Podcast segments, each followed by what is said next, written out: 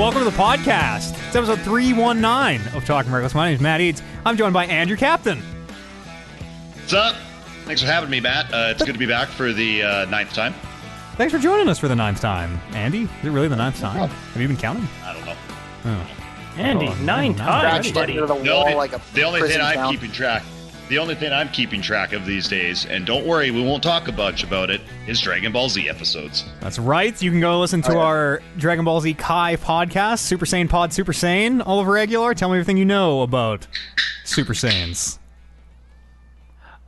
Except not that, so Andy, not that much, because we actually can't talk about too much Dragon Ball on this show. From the beginning? Yeah, Kai. I just started. I've never seen it before. Fuck yeah. What part are you at? They just, spoiler alert, everyone. They just, got to the, they just, beat up Frieza and blew up, Namek, and now Frieza's mad and he's coming with Daddy to blow him up on Earth. Oh, so man. You know, as if they made it through the getting cut up by the discs. Yeah, I told you that last night. Oh, I didn't know that you were, like, past it. I thought you just saw him get it. We can't do it. Super Saiyan Pod, Super Saiyan 2 on the way soon. Like, yeah, as we're ready to do it now. Just beat up Frieza. That was a big deal. Yeah. Yeah. So end of the saga. That was a tough time. We do the podcast. It's kind of sporadic. It's whenever I finish a saga and then we fire one up. So whenever Eid sets a date, keep it on his Twitter and he'll have that for you soon. That's right, sports fans. Brandon Lynch is here as well. I don't remember if I said. I think I did. Yes, nope. I'm always here. Always here. He's people the. Know. That's right. The workhorse of Talking Reckless. The TN of Talking Reckless. Okay. Yeah, I don't know. Not even I'm getting on board with that. He's one, the best character. Pump the brakes here. Six witches. Yeah, it's okay. It's fine.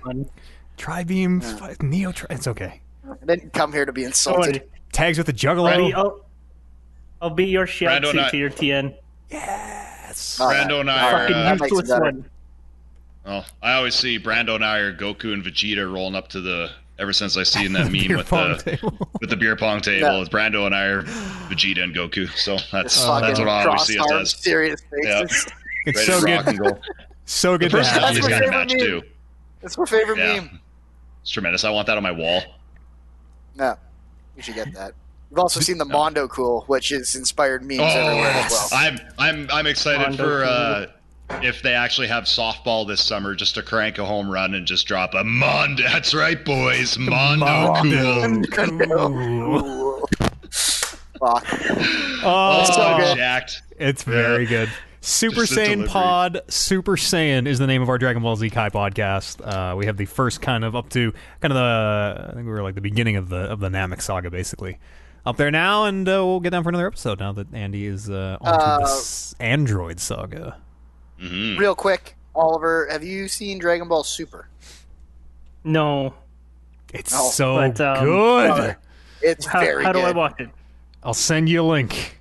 I'll send you my DVDs in the mail. I mean... Big DVD collection coming your way. Yeah. On paper. Or we just sign up for whatever Brando signed up for, because we have to do that at a point anyways. Apparently. Without really explaining too much and maybe ruining the story for Mr. Captain, how does Super sort of fit into the thing?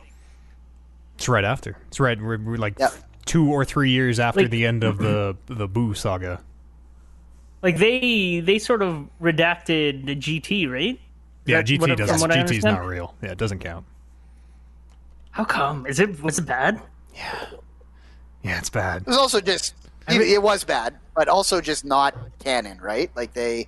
I think it was, and then after the fact. Manga, but they never made the manga about GT, and then they kept the manga going past the end point of Dragon Ball Z, and they're like, well, this is now the canonical continuation. Yes, I think that is exactly what happened. I think that is exactly what happened. Yeah, it's bad. Come, you should join us on Super Saiyan Pod Super Saiyan next time, Oliver. Trunks was always my favorite character, and then when GT came out, and Trunks was... like a main character, I was like, "Fuck yeah!" And then I never ended up watching it because, like, jackets. Goku got turned into a kid again, and then they.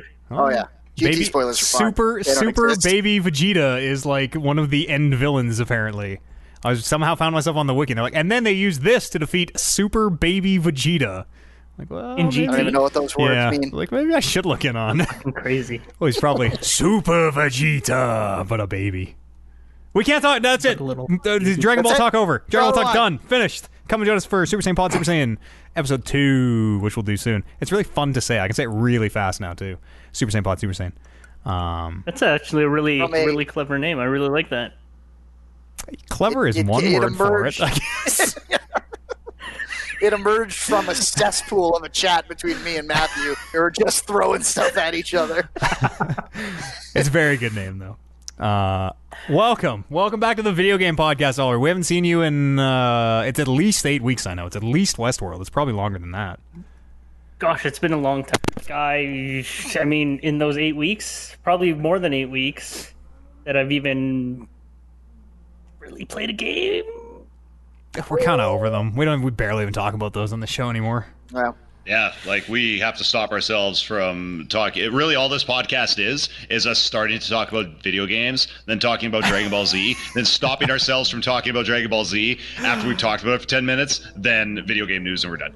Yeah, you can tell where our true passion is. It's what the people want.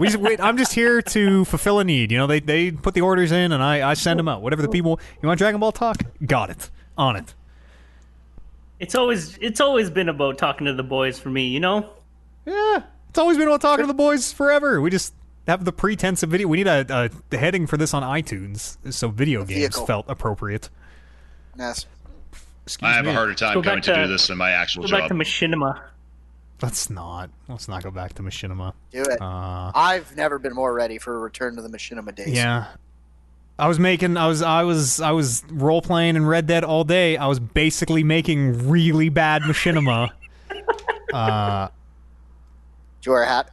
Yeah, in real life, or my character does. No, my character has. I don't know what the name for the hat is, but it's like it looks like it's kind of made of like straw almost, but it's like it's like a top hat but smaller, and it seems like it's made of like straw. It's like yellow material. Do you know what I mean? Like has a band like around it. A woman's tea hat. No, it's flat top. Like you'd probably see like a carnival, like a carny wearing it. Like, step right up, like one barker. Of those. Yeah, exactly. Yeah, he looks like a barker. Trilby. Trilby. Trilby comes up, but I'm not sure if that's correct. All right, everybody, type Trilby into your Google now. No, never stuck on that one. A trilby is the hat that Andy wears in that picture of him that I love more than anything in the world. The one I have framed on my wall. Is that? That's a fedora. Is it this? If you type trilby, this first image of the trilby really looks like it. I think you're just looking at a straw top hat. A fedora. No, I think it might be a typo. Can be a fedora as well too. Fedora, yeah. Yeah, but it's because fedora's on here too, so they have. Yeah, they looks like they're part of the same family. A narrow brim type of hat. Partial to a bowler. Nice round bowler, yeah, hell yeah. You can you can like hold a bowler in front of you and kind of like knead the cap when you're getting chewed out by your sergeant. It. Like spin it in your hands. Oh yeah, or like on your head. Yeah, whoop whoop whoop. That's a good one. Yeah. Yeah. I might have to get one again. It's I think one might look a little sharp with a nice suit jacket. So you never know. I might bring it back. I got to get the right outfit for it though. Hell yeah. We have such good hair though. Bowler is like Thompson and Thompson. And see, that's always my thing with hats is that I'm a big fan of my hair, so I have problems wearing them because it is one of my sharpest features. It's very... I hear you. I absolutely hear you on that one. We're saying this as we got the show started. We probably have, in the video version of the podcast today, the best hair that has ever been on this podcast in our 11 years of doing it. Even I brought up the ratio by not showing mine. Yeah, and I shaved my head just to really lock it in, cement it here in 2019. Nice. We're all looking down, Andy. Yeah. Oliver, tell us about your life. What have you been doing for the last 8 weeks? Just turning chopsticks on your lathe and hating Westworld? Or? Hating Westworld, for one. You guys can hear fucking eight episodes about that. You really got... Actually, like, I only really lost it in the last three. You really game of the year us on that last episode. For sure. Like, what happened? Doesn't even have any defense. He's like, I did. I was going one way, and definitely... I was going one way. I felt a different way. And then at the very end, I just switched it. Yeah. It was great. However you guys feel about, like... Imagine that went. Like, that's... Game of the Year is actually a good fucking analogy for that. arguing about a thing that I'm like, this thing sucks, and Oliver's like, I can't believe you're saying that. How can you even say that? Stone Cold Sober. This is ridiculous. The words are coming out of your mouth. And we just argued back and forth because I'm like, oh, this thing sucks, thinking he's like, this thing's great. And then we get to the end of the conversation. He's like, I just feel like sucked is not a strong enough word, you know. I feel like it's truly terrible. We're like, wait. What? We've agreed? This, even Amber beside you was like, what the fuck? Yeah. What happened? Yeah. That's just what Westworld does to people. After we got off air, she's like, what the fuck was that all about? Like, you fucking just flipped it. After like, I got off air, I sat here and I'm like, what the fuck was that all about? Yeah, I was... What was I even arguing for? Yeah, for sure. Like, Westworld, I don't know if you guys are watching Westworld or will be watching Westworld, but like... Whew. You don't have to. It's bad. This third one is no good. Yeah. I have incredibly fond memories of the first season. I fell off during the second season on 2 separate attempts, and now I choose to just remember it as a one-season thing that I really, really like. Yeah, that would be the best way to do it. Yeah. We've agreed amongst the 3 of us, Amber, Matt, and I, that like season 1 was... like crackling. I mean, that's not even... Soj. Oh, shit. Yeah, because I'm playing with it. Mute me. Oh. Okay, give me a sec. You gotta give me a little bit of time to respond. You good? Okay. Don't touch your cable. Oh, you're unplugged. Okay, yeah, okay, you're unplugged. All right, do it. Every week. Okay? Okay, don't touch it. But say something so we know that you're back. God damn it. Is he yelling? Between you and JR, this fucking doing shit at home has taken so many years off my life. Season one of Westworld is an absolute masterpiece, and we should definitely stop at that. Yeah, very good. And aside from hating Westworld, I've been trying to play through Final Fantasy, and it was a really strong start, and I really like that game. It's just like, I don't know what it is. It's just like, I can't buckle down and sit down and like play through a game anymore. Oh, just a game, not Final Fantasy. Final Fantasy VII, not that fun. Really fun to watch. The actual playing, doing the combat really sucks. Just turn that thing to easy. Just get through it. Don't even worry about it. The playing part of Final Fantasy VII, it's not very good. It's not very good. Yeah, it's very it's the same cycle over and over. And it's I'm sure you guys talked about cycle too. I really don't enjoy the combat loop at all. At all. You know what I enjoy doing? Playing video games. And here I am being told not to play a video game. The fuck do I want this game for then? Do you like pretty dresses? Yeah. It's a very good game and it looks You're gonna great love it. And what do you think I'm wearing? Andy, does the original hold any value to you?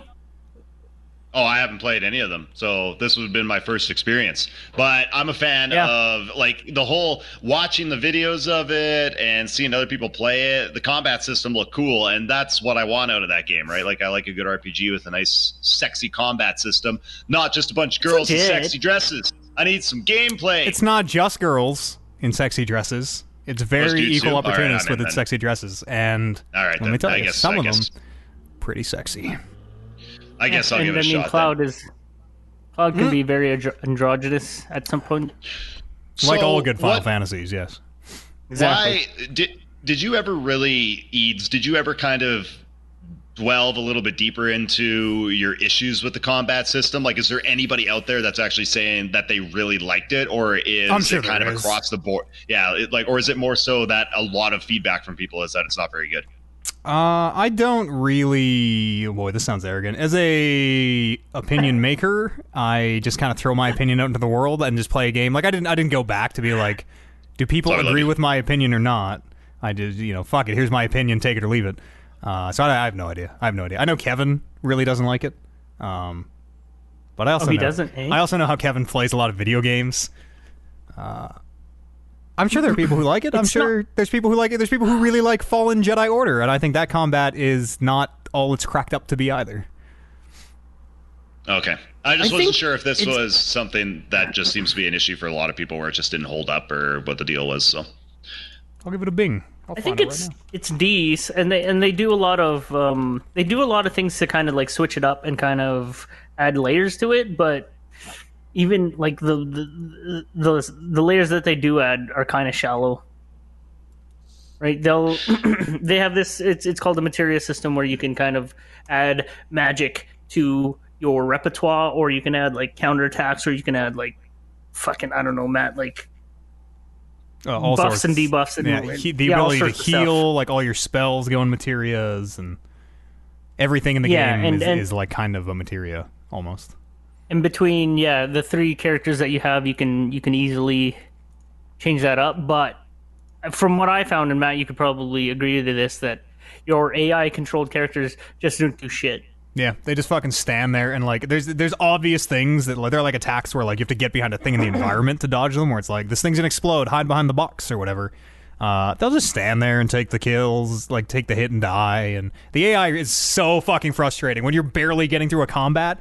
You're like, oh, I don't know if I'm gonna make this, and then you see Tifa is just over there doing literally nothing. Like, well, maybe if anyone did anything, it's it being a remake of an older game, though, because I think over the past few years, those AIs in games like that have gotten a lot better to the point where they'll actually do something where you're like, oh, hey, you weren't shit. You weren't Slippy and Star Fox. You actually got in there and helped me out in some sort of a way. So maybe since it's a remake of the old game, then they still kind of had that kind of old school. Oh, they're kind of just like weapon fodder. It's such a new thing, though, right? Like, it's a brand new video game. It's kind of a to the point that sequel. Like, they're really only taking first one in a way. They're just taking really story beats, right, and kind of building around those characters. But I don't think the AI has any excuse to be bad. I think everything you tell me about this game from a combat point of view just makes me think of Kingdom Hearts. It is so much Kingdom Hearts. Oh my god, it is 10,000% the Kingdom Hearts combat, except block is on a button instead of like timing your attack at the same time. Which I played through those games, and like the combat was definitely not great, but it was not like I could get through it in a way that I think I'll have no problem getting through Final Fantasy VII. Yeah. So I couldn't make it through Kingdom Hearts 2, so that totally like lines up. That totally checks out. I made it to Jafar in Kingdom Hearts 2 and decided it was the worst game. I'm never again. Never again. You got to get up on the Cave of Wonders. Genie Jafar, or no, maybe Ursula. I think it might have been Ursula. I don't know. I had to fly around. I think it was huge Genie Jafar. I definitely did the Cave of Wonders one. It was you come back. You know, you have to like go back through all the fucking super fun worlds you went through and do them again, I remember, on the way back. Man, fuck Kingdom Hearts.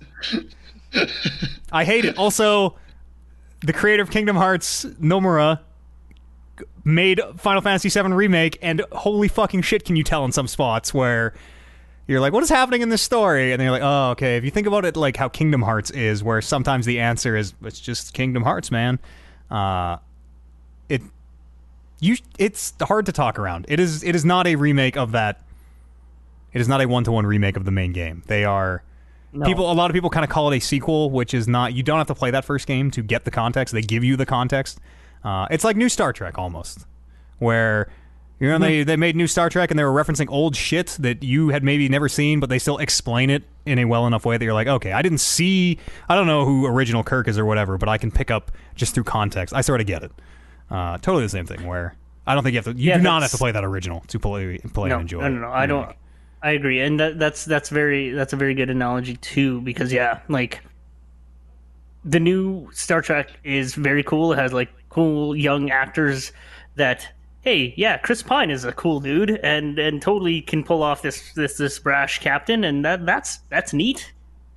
But also, like, they reference a bunch of shit that you don't necessarily need to know about. No, not at all. Did Shatner ever end up in any of those? Who? Shatner. In any of the new Star Treks? No, he didn't actually. Like I don't think so. In a similar, maybe new Spock, old Spock kind of way. No, I don't think so. I think. I don't know if Shatner... I wonder why that... I think, isn't Shatner... Didn't like Shatner have some things going on where maybe the like relationship to him and Star Trek and actors he's worked with and stuff, maybe...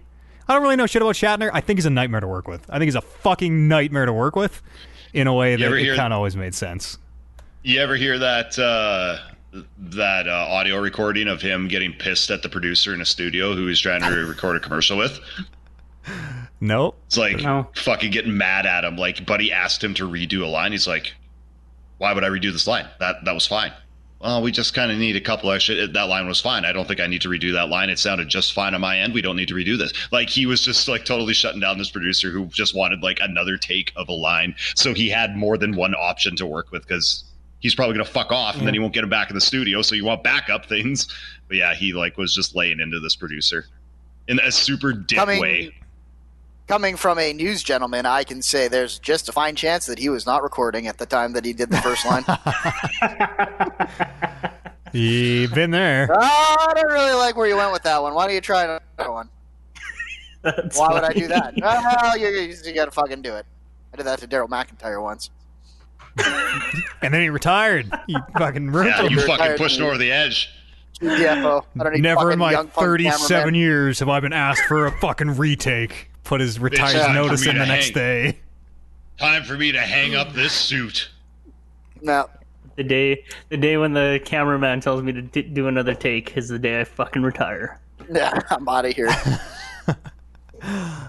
Just walked out of the studio. Didn't even do another take. So what is it about Final Fantasy VII, Oliver? That's not pulling you through here.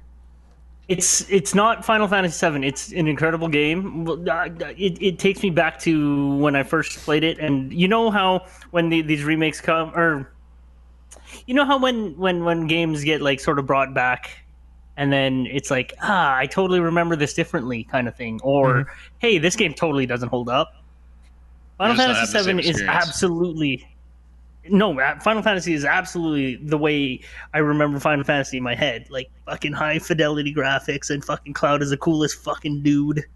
And so is Sephiroth, and yeah, Tifa has always been a banger, and now she's an incredible banger. There's like a whole chapter of that game. A whole plot is about how sexy Tifa is. There's a whole, 10-hour section about how Tifa stays so fit and all this. It's honestly...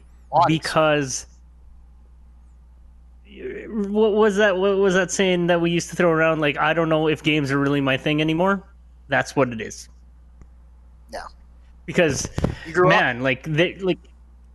maybe, but it's just like, Spider-Man was really good. Red Dead was incredible. What was that one game that I thought fucking Death Stranding. You have no one to blame. It's just a piece of shit. But Hideo and ourselves. Yes. Yeah, absolutely. And I got back into it with Final Fantasy, and I'm like, yes, this is fucking awesome. It's just like, wow, I would much rather go bike riding. I'd much rather do other things than play video games, which is a bummer.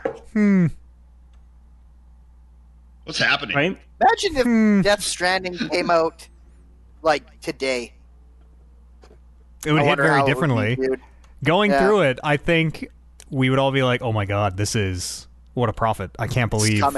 Oh my goodness. Yeah, and then Princess Beach happens, and then we still all eject our discs and go, never mind. Never got us. Yeah, Princess Beach. Matt, you keep saying that I should definitely play... you should definitely play Death Stranding at this point. Yeah. And I'm ready to give it another shot. Should get it done. You should get it done. Were you you were over halfway done, weren't you? Get some podcasts. No, I wasn't. I wasn't close at all. You could probably turn a chopstick while you're fucking going A to B. This is me turning a chopstick. You didn't meet Hartman. You weren't in the mountains yet. You would definitely remember Hartman. You would definitely remember Hartman. Port City. I was in a port city. I believe it was probably called Port City because of the fucking imagination of that game. Port Knot City, sir. They're knots. That one is a port. It's Port Knot. They're knots. Sorry. Hello. They tie us together. Yeah, you're not very far. I think this is like beginning of chapter 3. Do you really didn't get into the mountains and stuff, eh? No, and God forbid that's fucking fun at all, right? It's kind of fun. It's actually kind of the best part of the game. It might be the only fun part of the game. Yeah. But because that's where with the zip lines that you guys were talking about, right? Start your zip line network. Yeah, getting over some of that stuff the first time is really fun. Andy, did you play Death Stranding? Do you hold Hideo Kojima and Metal Gear in any sort of Not as high as most people on the planet. I played Metal Gear Solid 3 and then also 5, and really liked both those games. And really enjoyed 5. Really liked Peace Walker. Yes. Yeah, shit. Really enjoy 5 because I didn't have any sort of attachment to hating the story, so I just thoroughly enjoyed that game. So, yeah, I don't. That game plays incredibly. Yeah, it's tight, awesome. I like, fuck. But yeah, otherwise, no, whatever.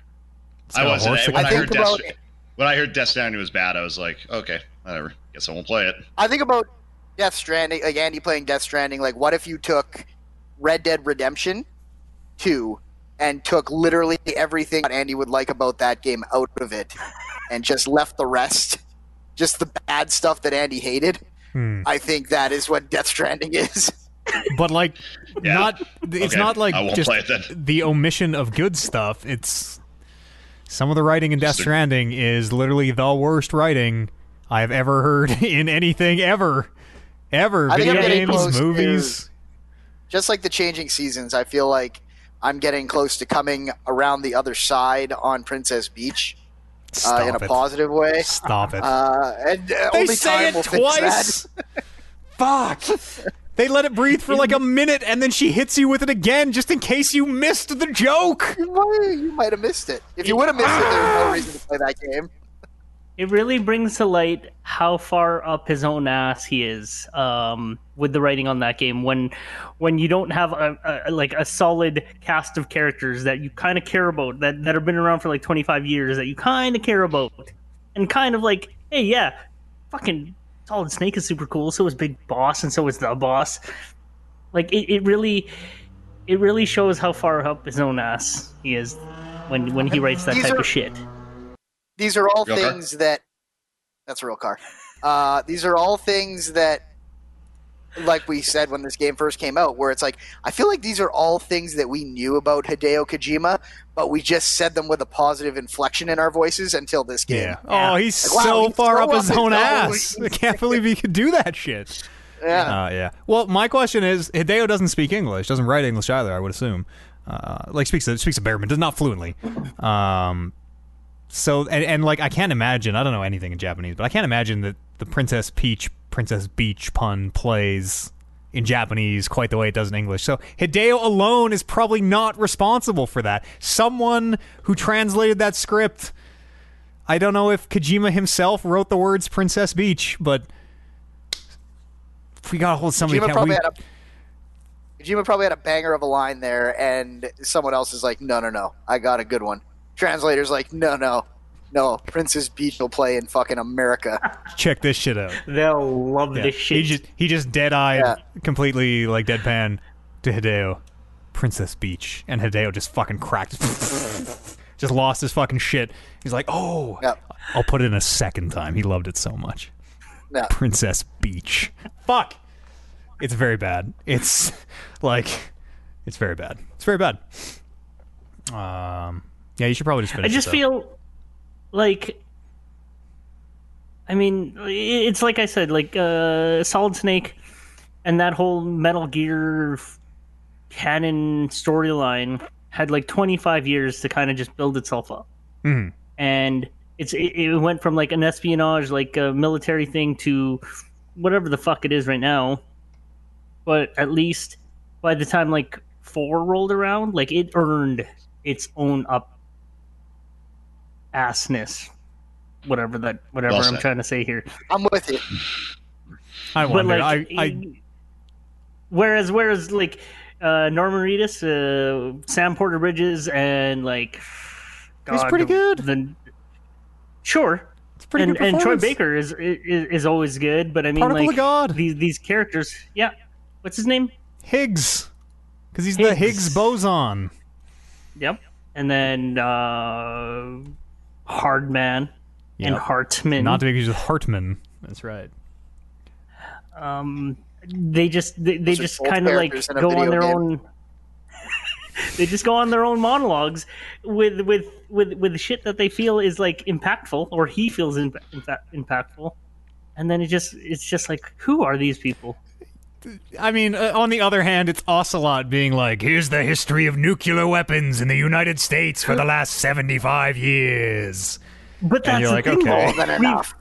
We've seen Ocelot through the years, and it's like, yeah, fucking Ocelot. Yeah, you're up to some shit.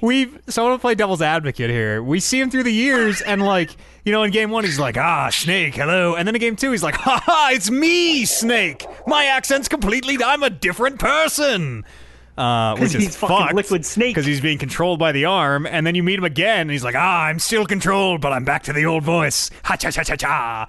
Like, if you're into that, sure. Yeah. If you're not, that you're like, what the shit is fucking happening? This is. And then in 3, he's like, the kid who's like, and doing all that shit, and like, ugh.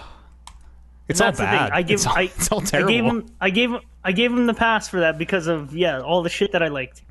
But unfortunately, like, I don't know Hardman, Die Hardman from my ass in the wall.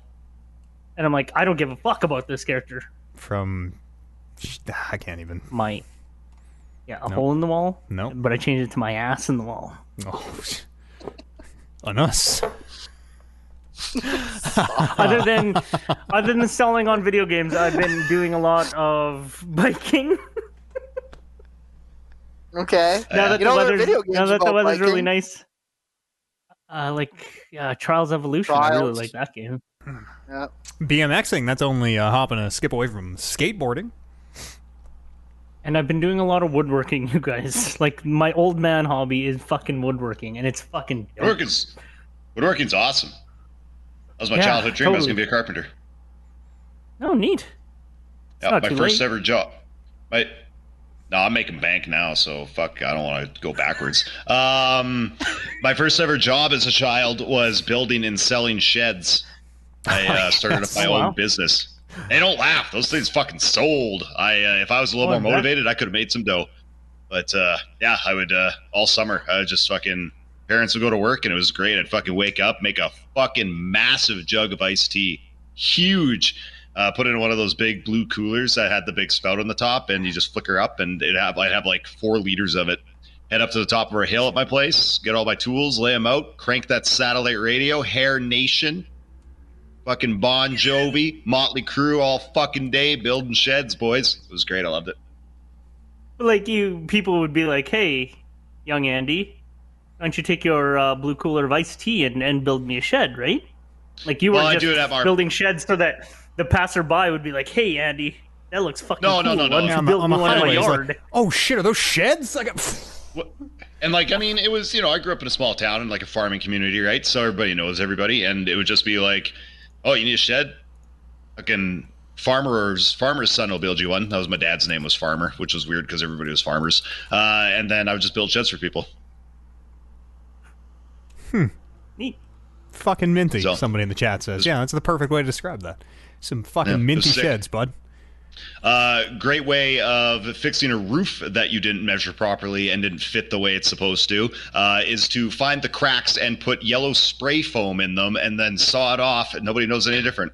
Yeah, a little paint. No one's ever going to know. Yeah. Seals it right up. Yep. It's probably more waterproof that way. I wasn't painting the sheds. Fuck that. They can paint them. I was just selling. You don't even cover your mistakes. Little rascal. You've never had like a screwdriver slip, and you take the white paint off something on a wall, and you're like, oh fuck, and you take your whiteout pen and you just like white it back in. You're like, oh yeah, no, never had that. In this day and age, you just use ramen, so that's what you fucking fix any cracks with, right? I feel like I'm missing out on the like the noodles. You've never seen those videos? Have I? Have you seen those? There was a whole thing where people would use like the packaged ramen to fix sinks, countertops. Does it like make a cement? Fucking, I don't know. Auto body. Are they like heating it and then like flexing ply and doing something? No, that would actually work. You bust it up and then they add a bunch of glue and stuff to it, and essentially it's just a bust to hold whatever glues and stuff you're using. But they would just keep like pasting on glue and ramen, and then you'd like sand it and chip away at it and pack it in. And there's a lot of like, I've seen people fix like hammers and wrenches and stuff. I'm sure you can't use the hammers after, but just watching people take something broken and then they grab this ramen. You're like, there's no fucking way that they're going to make that look like it used to. And then they put it all back together and make it very convincing that it was never broken in the first place. You're like, huh, shit. Yeah. All right, then. And then you just put the hammer back on the shelf and wait for one other fucker. Someone uses it and the thing explodes in his face. Yeah. Anyways, so yeah, that was what I did growing up. Building sheds. It was pretty dope. Smart kid. What town did you grow up in? In a lovely little community called Lindale. It's by Breton, if you know where Breton is. Is that in Alberta? It's like, yep, it's an hour southwest of Edmonton, so a little ways out. Wow. Lindale sounds like somewhere with a princess. With a what? A princess and probably a curse. Yeah. I wish. It's where the D&D group is on their way to Lindale. We're going to go there. Dope. If that was the case. And through the depths and into Lindale. Other than that, I've been playing a lot of D&D with Matt week to week, which is probably my favorite game right now. Which is a great game. When's that second game that we're loosely... When's your game going to start? When's Reckless Rolling going to... Well, I was ready for a different game a couple weeks ago, and then a couple people decided to bail, and so we weren't able to pull that off. But that was going to be fun. Was someone hungover that morning? Somebody a little hungover? Not you. I don't know. Somebody else? Maybe Kevin was? No. No. Amber, when Amber heard that Kevin was bailing out, she's like, "Okay, I'm bailing out too." I'm like, what "Oh, the fuck? That's what I want." We could have done it if Amber was there. I was like, "Oh, she." I know she likes to get a little drunk on Saturdays from time to time. Who doesn't? I know that the three of us, you, me, and Max, probably would have made something really fun. But yeah, like sure, whatever. Yeah, we'll save it for another time. What about your Dean? You should. We'll talk more, but you should. Start a second game. I would like to play some D&D and not make D&D all the time. I mean, it's very fun and rewarding, but man, it'd be nice to be on the other side. I don't want to do D&D though. I want to do a different game. Yeah, sure. Let's do a different game. That dumb wrestling one we did. Let's do that dumb wrestling one. No, let's not do that one. That dumb wrestling one was dumb. But thanks for putting up with that at one point, Brando. We should do something in the West. We should do a Western thing. For sure. And there's one called Deadlands, which I'm absolutely all about. I have the manual right here. Are those undead Westerners? Yep. Zombie like manual right there in front of them within arm's reach. Big book. Holy shit. Yep. But man, like fucking being a DM is something else. Like you got to put on some time. Yeah, I don't know. I make a lot of it up as I go, and then... It's bad that we podcasted now because people can call me out of my shit and they're like, I don't know if that rules the way that you did it there. You know what? I'm like, oh shit, suck my dick. I always pretend. I'm always like, oh. Sometimes I know. Sometimes I'll like run it wrong, and immediately as I'm doing it, I'm like, fuck, this is wrong. But whatever. I've said it. We just got to do it now. You should not be beholden to the rules. I think, and I'm not. Don't worry. Good, and. I feel like as long as the group is having fun, I feel like that's the key to it. Yes, here. That's right. And like rules be damned. And I know like there's a couple people on our chat that are always watching, and I know that they play, and I know they're a little stickler for rules or whatever. But I mean as long as we're having fun, it doesn't matter. Yeah, come on, we're just playing a game. It's a totally different way to play. Some people like to play and like really use the systems and make like, I got this overpowered or this very powerful character, yada yada yada. And some people like to have fun and not do that. No, that's a shitty way. Some people like to focus on the role playing and stuff. Yeah, there's a lot. And I mean, with the group that we have, we're like fucking, we're just bumbling about. And of course, like yes, if we're gonna be hard for the rules, like we're gonna die, 100%. We're gonna die, and it's a miracle. It's a literal goddamn miracle that we've made it and not have died right now. We ran something wrong on Sunday that a character should have died on Sunday. I made a rules mistake. What happened? This is very cursory. Our blood hunter should not. She fell from a very high height and took damage. Yep. She has an ability that she takes less damage from bludgeoning, piercing, and slashing, the three types of damage, from weapon attacks, from attacks, not from falling. So she would have taken a bunch more damage, and she would have died, because everybody was like, it was like one more damage either way, and that party was fucking wiping.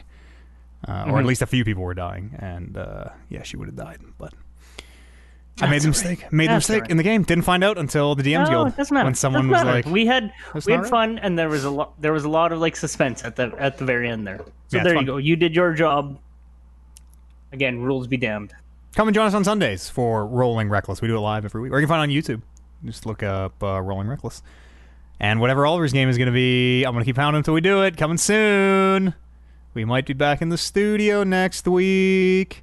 Cowboys versus Max. Yes! I want to be... I'll play either team.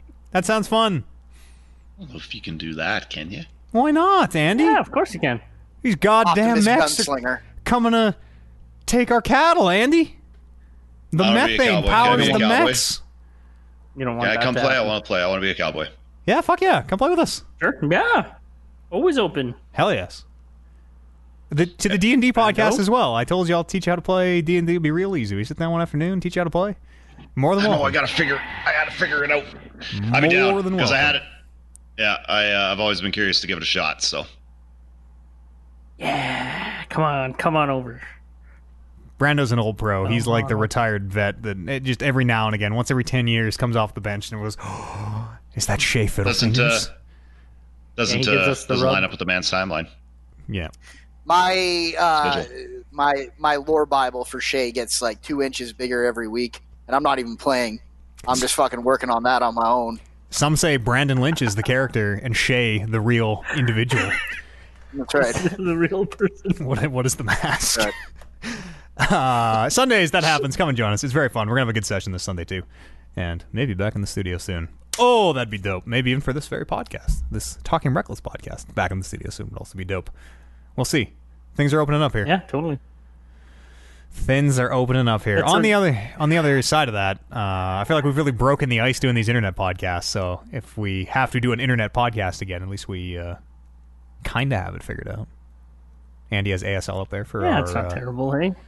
Our audience online. Yeah, I don't care...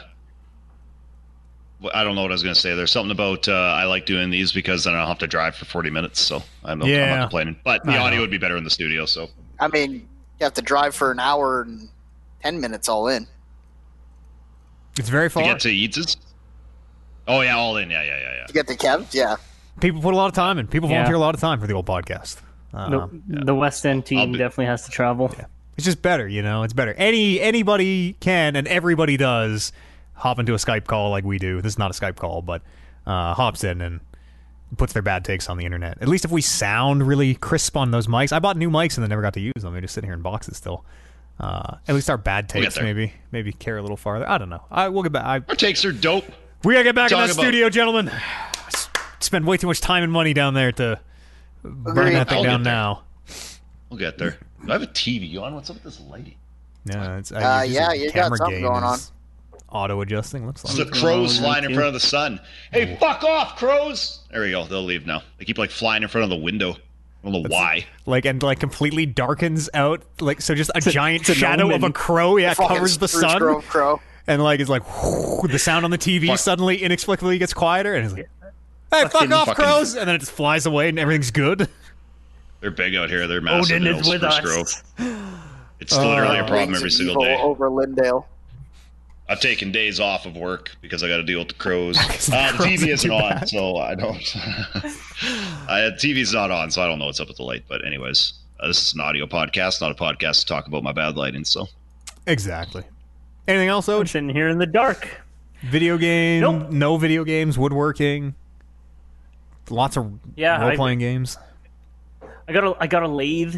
Yeah, Matt, remember the time when you came over and we were watching like lathe videos and you were just freaking? Remember when Max came from out of town and the thing, he only comes up like once every few years, and the thing we decided to do was watch lathe videos at your house, Oliver, about like I'm turning this wood resin ball. Anyways, I finally got the lathe working, and it's fucking dope. And it's so fun dangerous. And, like, it's not that dangerous. There's a lot of give to it. It's so fucking dangerous. There's a law to give to it. Yeah, it's probably what everybody says before their hand gets just degloved. Skin gone. I want to come in woodwork now, talking all about this. OJ, you know, when I was in high school, I went to provincials for woodworking when they do the Alberta Tradesmen. That's not Alberta thing. Trades competition. Skills. No, that is absolutely a thing. They're called skills. Yeah, the Alberta Skills Comp, that's right too. I went to Red Deer for 1 year to compete in woodworking, and I built a bench. I think I placed fifth. Wow. I fucked up on some measurements in the back. The backing on it was like so. Like the back of the bench was tilted a little bit this way. I don't know where I fucked up, but it's no different than like when you're watching people go on like MasterChef or something like that. They can be really good cooks at home, but then once that timer kicks in, you're like, fuck. Like and I had never experienced anything like that in my life. I thought I was gonna go in there and be like, fuck, I got this, you fucking simps. I'm going to take this home. And then I fucking fired it up. And my God, as soon as that clock got going, I couldn't handle it. Can you, sir? We were going to call Warren later and find out if that was allowed. I don't think that's a thing you can say. That's so funny. As soon as that clock got going, yeah, I couldn't. I realized I was the chump there. Brando, that is absolutely a thing, because I had an electrical apprentice that actually went to like nationals with these skills competitions. That kid was a fucking loser, though. Are you just like, wire at the perfect loops? I stripped exactly 1 1/4 inch. Perfect. I honestly have no idea. Daintily turning. That's exactly what it is, though. Like they just give you a task, whatever it would be. If it would be electrical work, you probably just have to wire a light bulb to a switch, and then maybe like some outlets. And yeah, it comes down to the actual like how that fine detailed craftsmanship looks. It's super nerdy, but also kind of not cool. Since you told me there was 6-man football, have I been so shocked at some small town time. This isn't small town, though. This was provincials. And the thing with woodworking, though, compared to some of the other ones, was at least like I was building a bench. So it was kind of like something that looked cool to an extent. It wasn't just, all right, let's see if you can change the tires on this car. Because they have mechanics and everything, right? So there's just some trades that there's. Every ticketed trade, I think.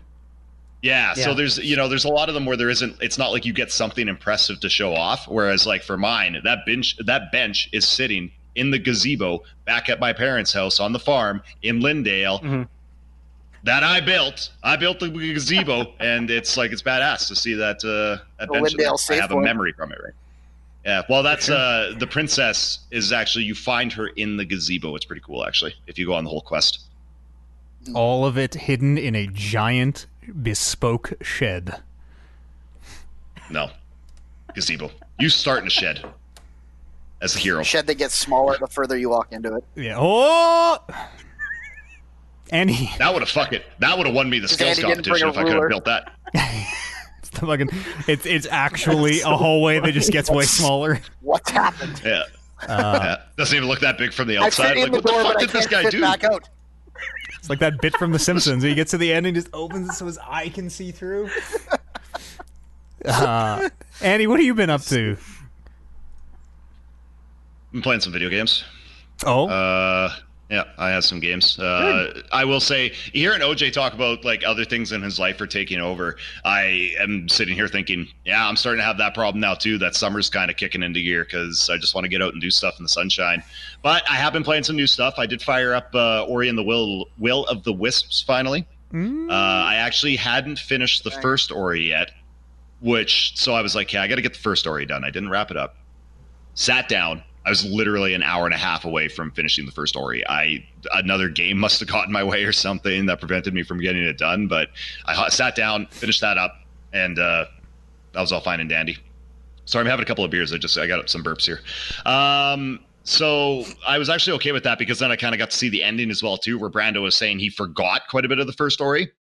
So it was kind of neat to go back and play a little bit of it and get the... Huh? I said nearly all of it. I forgot. Oh, okay. Like literally when you finished the first one, I asked you like 5 questions. I was like, so there's like an owl, right? And he was a good guy, but we thought he was a bad guy. And yeah. So I got to see the ending, which was really good because the second Ori basically takes place. It just builds off of the ending of that first one. The baby owl hatches. That was like the offspring of the really bad owl in that game. And Brando's went through all this on a previous podcast, but that's really where the connection is. So, and then the owl's trying to fix his wing, and then Buddy fixes it with a feather. They fly off, Ori and the owl, and then they crash land in some mysterious place, and then that's where our story begins. So I just started diving into it. It's an absolutely stunning game. Like, as I'm playing it, I just cannot get over the visuals in that game. Like, I don't think I've ever, like, I can't think of another game that's a side scroller that looks as good as that game does. It's phenomenal. And the sounds and the music, oh, it's incredible. So I've been enjoying that. The combat feels really good in it, and they've changed enough to the point where it doesn't feel like a different game, but everything feels so fresh. And it does feel like they made it better in some ways that I'm really excited to play through it. Like, I love that it's a sword now. The whole orb thing of the orb shooting at guys was a real cool new mechanic in the first one, but I'm glad that they didn't do it again, and they kind of went with a different direction with the sword. And then you get kind of secondary items like a bow and arrow and different things like that. And those are pretty dope too. So yeah, I'm really liking it. I like what they did with the changes. I thought they did a really good job of like giving you a really fun, interesting starting weapon, but then making all the like upgradable things. Like, every time I like looked at an upgrade I could get, I was like, oh fuck, this is dope too. Oh fuck, I don't have enough slots to be able to use all these. This sucks. Oh, look at this one's even better. Like, it was so many different attacks where I'm like, oh, this is so useful. I could just beat the game with this. And you kind of said this too, Brando. It looks like it.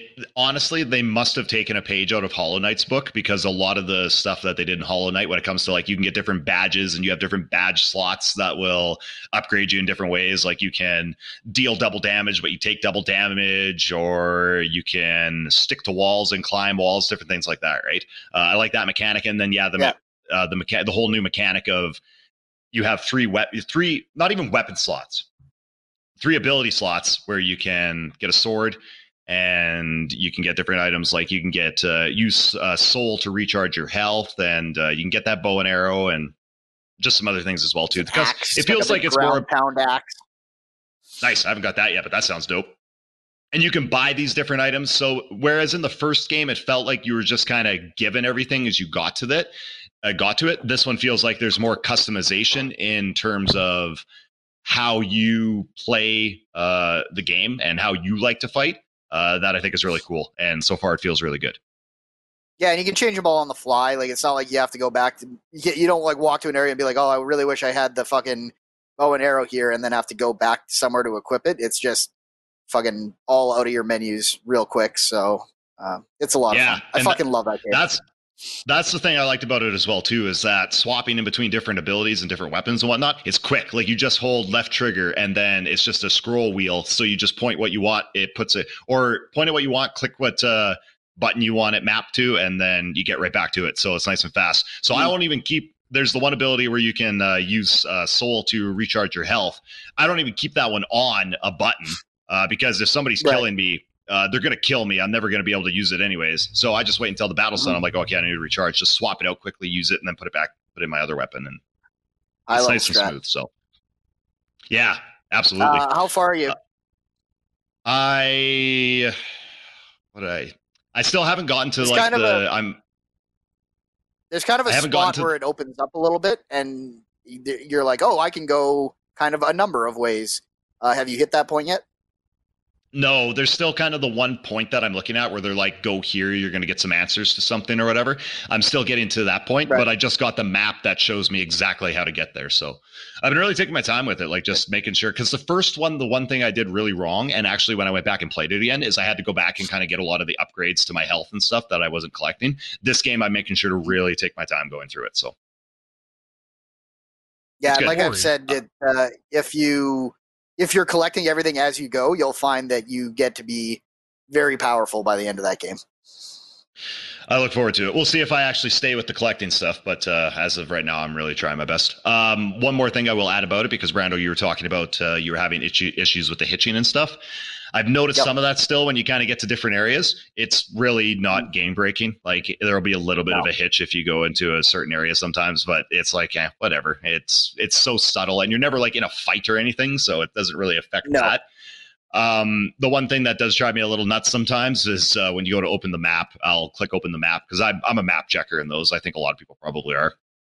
Sometimes the map has a bit of a delay, and I'm sitting there like, let's fucking go. I know I just checked the map 2 seconds ago, but I had to look again, and now I got to wait again for this time for it to load. So that's a little bit annoying, but once again, a very I'm the exact same way where it's like, I fucking check the map and I'm like, okay, I got to go up here and then down here and then drop through this hole. And then that's like three more map checks. It's like, okay, go up here. And then I like get to the next one. I'm like, okay, down here and then drop through a hole. And then I get to the hole and I check the map again. I'm like, okay, I got to drop through here. It's every time I look at it, I immediately forget afterwards. I'm just like, all right, I got to go this way. And then I'll get distracted by something. And I'm like, ah, fuck, I got to look again. I'm also a compulsive map checker. Yeah. In everything. In absolutely everything. Yeah. Always. Taking the time on your phone. Yeah. And that's just habit these days, right? Yeah. We have no faith in our own navigational senses. We need to have something handed it to us. Anyways, that got pretty deep. So, Ori's dope. I like it. Yep. What's a splash? Ori is dope. Yeah. Let's go on to the next game I'm playing. So, Nintendo did a post the other day. No gain is the tagline, apparently. Oh, is it? That's funny. So is this Splatoon? Yeah. No, it isn't, unfortunately. Damn, I should play some Splatoon. I came across this game just in a post that Nintendo put out where they were like, hey, check out this list of underrated games that are on sale now in the eShop. So I was like, all right, whatever. And the art style of this attracted me. I really like that kind of cartoony look that it had. And it was a side scroller, so I was like, yeah, whatever, let's give it a shot. I think it was on sale for $5. I had enough coins to get it for like $1. So I was like, all right, let's get this game. It's actually a lot of fun. I haven't played a ton of it yet. I died like 100 times in the first level, so whether or not that says it's difficult or not is up for debate until you play it. But it's cute, and it's is it what kind of game is it? Is it just a platformer? Get to the end of the level? Yeah, it's platformer. So side-scrolling platformer. Are you like when you say you died 100 times? Is it like a Meat Boy style? Like die, quickly reset. I fucked up. Die. Like, are you loading back to a menu every time you die, or what? What is the no? You go back. You go back to checkpoints every single time throughout the map, which is nice because I was worried about that where I was like, oh, is this going to be like I need to start at the beginning? Is this going to be brutal to me like Mega Man? But no, that is definitely not the case. So it doesn't really explain a lot in terms of the story, but in the opening scene of the game, you're this little guy in some sort of a slime plant, and he looks like a janitor, and he's cleaning the place up, and he's peeking through a doorway, and he's looking through it, and he sees some scientist dude. And the scientist dude, he has a needle that's like, you can't see. What can I describe the length of the needle? Like the length of your arm. And he takes this needle and he jams it into like one of this buddy's like coworkers. And then buddy like starts to balloon up into like this super disgusting thing. And then the scientist sees you looking at him, and then you take off, and then the scientist starts chasing you or whatever. So, and then that's the beginning of the game. And then you start off with no weapons. You're kind of just making it through the first level. And it's super platforming based. But it looks like a lot of the contraptions and the platforming is severely... It revolves around like this sticky goop that gets shot everywhere that you can climb, and then water like washing away that sticky goop. So you fall off walls and stuff. So you got to like, if you're climbing up a wall, there might be a jet that like shoots water at it and knocks the goop off. So you got to like jump somewhere else in time. And it's just, I don't know if I'm describing this well, but I'm doing my best. I'm watching a video of it right now. It's kind of like, it's like making the paint makes platforms almost on walls, and then the water removes it. Yeah. So it probably, I don't know, like 5 minutes. Sometimes you bounce. There's like jump goop. Yes. Like. So yeah. So it seems like there's a lot of different types of goop, and I imagine there's more to come. But at some about 5 minutes into the game, you finally get an upgrade that gives you like a water cannon. So then you can finally shoot enemies and run gears and move platforms and different things like that. And yeah, a lot of it revolves around like having platforms with propellers on them that you have to shoot with water. It moves them around. Obviously, you got to kill enemies. Does your water fuck up your own goop that you're jumping on? Yes, it does. So if there's a wall that you need to climb up, and it's there's usually a rotating thing that'll like spray the wall, but then if you spray the wall with water and wash all the goop off, you got to wait until the thing rotates back around again in order to put it back. When you're climbing up the goop, it's really hard to like spray the goop underneath of you, but it can happen. I really like it. The one thing about it that kind of, there's two things about it that kind of drive me nuts. The first thing is just getting used to it. It's very floaty. So imagine playing Luigi in any Mario platformer ever where he like slides everywhere and he's super floaty and it's a very floaty game. And I think that's why I died a lot off the bat, because I just was not used to the fact that, especially playing Ori, that's a lot tighter. This game, it's like you slide a lot, you float a lot, but based off of the way some of the levels are set up, you actually need that to be the way it is. But yeah, so that's not really so much of a complaint as it's just slide under the gap. Yeah, you just kind of got to get used to it more than anything. But the one complaint that I actually have is with the water cannon. It's on the same stick as running, so it's on your left stick, which is weird because I don't know why they wouldn't have put it on the right stick. So sometimes sometimes you're on a tiny platform, like Mario and I'll Sunshine? Need to spray. Yeah, like this sometimes whole game, you're on a tiny Mario Sunshine. Well, Mario Sunshine, though, you could at least hold down a button and like stand in position and shoot. Whereas this, you can't actually do that. So if you're on a small platform and if I need to shoot a propeller or something that's at a 45 degree angle in front of me, or even just in front of me, I have to push forward and that's going to make me move as well. And I'll fall off the platform. So I've been struggling with that with it. Is there? It's weird that. I wonder if there's... I'm just watching this gameplay video. He just got the gun. He's definitely planting his feet and shooting water somehow. Oh, really? Yeah. Maybe there is like a Mario Sunshine button then that they didn't tell me about yet. For it. But also, every time he runs, there a few drips are like shooting out. Or every time, I guess. So in Mario Sunshine, it was like a analog button. Or it was on the GameCube. You could like hold it down a little bit and run with the water out in front of you, but then when you held it down and it clicked, you'd plant your feet. Yes. So maybe there's a... Well, it doesn't... I don't think that the Switch has... do the triggers do that where they click down softly? So. I don't think they do, because you have the bumpers now, right? So they don't do that anymore. No, it would have to be like a modifier button or something. Yeah. So maybe I missed something. That game also, it's one of those games that just doesn't tell you a lot about what's going on. So like, they're just like, hey, you got this thing, push Y, and okay, I guess I'll figure it out. So maybe I could have missed it, or maybe they just don't tell you, but that's one thing that's kind of frustrating me, is that I haven't been able to like stop in place. But if you're seeing gameplay where he's doing that, I'll look into that and maybe that'll help improve that. But because you also shoot the water, I think it's X or Y that you shoot the water from. And as I'm hitting that button, I'm like, why wouldn't this be a trigger? Like, why am I shooting this button? Really weird. So, I might also totally just have this wrong from the 2 minutes of gameplay that I've been watching, but always possibility. Yeah. It's good though. I think it's going to be short. It looks like it won't take long to finish, but I mean, it cost me $1 with those coins, so I'm really enjoying it so far. So I'm thinking I'm going to be into it. I don't know if you played Owlboy before, but that game had it where the shooting was on a different stick, and that was fun because it's fun to move around in a game like that, but also shoot in other directions. So when I was playing this game, I was just like, why wouldn't it have those controls? It doesn't make any sense to me. But that's cute. I'm liking it. Splashers is that game. Yeah. Let's stop for a quick little break here, maybe. Grab a drink, use the restroom where we need to do, and we'll come back here and talk about some more video games in just a moment. We'll see you on the other side of this musical break.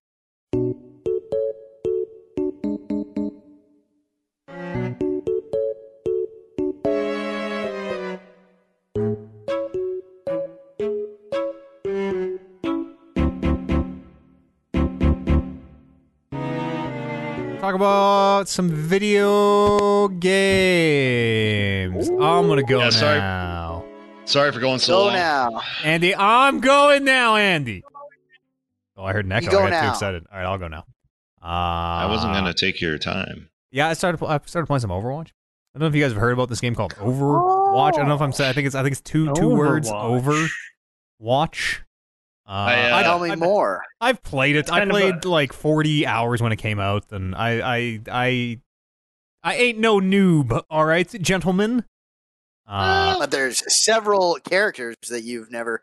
In fact, the vast. Oh, that's true. Yeah. Majority of new characters you would have never seen.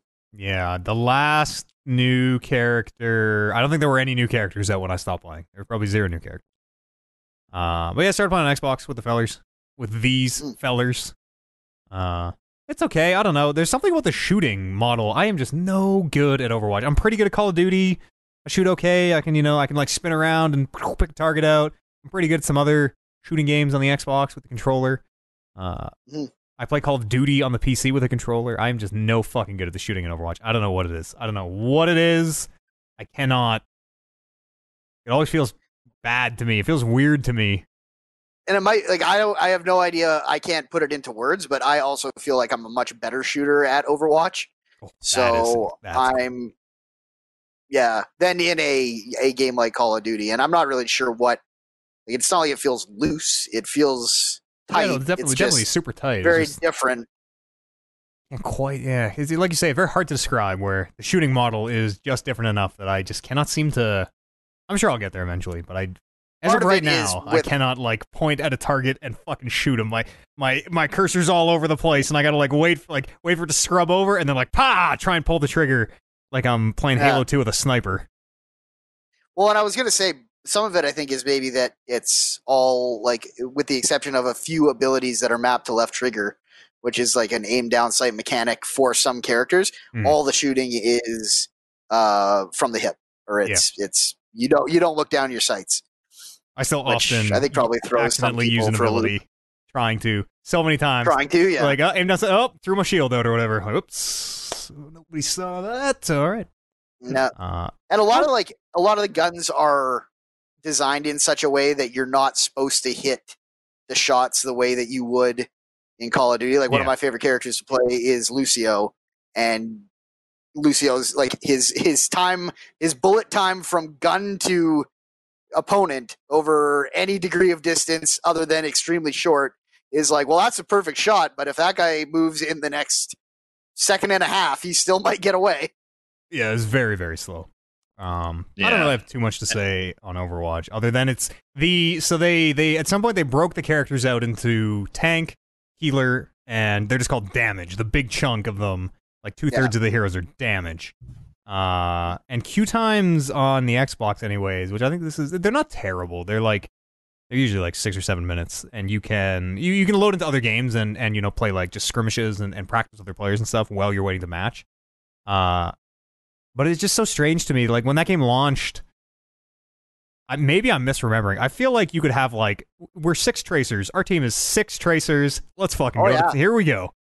On quick play for sure. On Quick Play, there was fucking no rules. You could have 6 of the same character. All the characters could be from one class. There was nothing. I don't think there really were from doing anything. I think they were kind of billed as such. There was always the 4 classes, yeah. But it wasn't like you didn't need to have a certain amount. There wasn't the roll queue. Yeah. Where it was like you need to have 2 attackers, 2 tanks, and 2 healers, like it is now. Yeah, that's real wild. That roll queue to me is it's like completely inoffensive.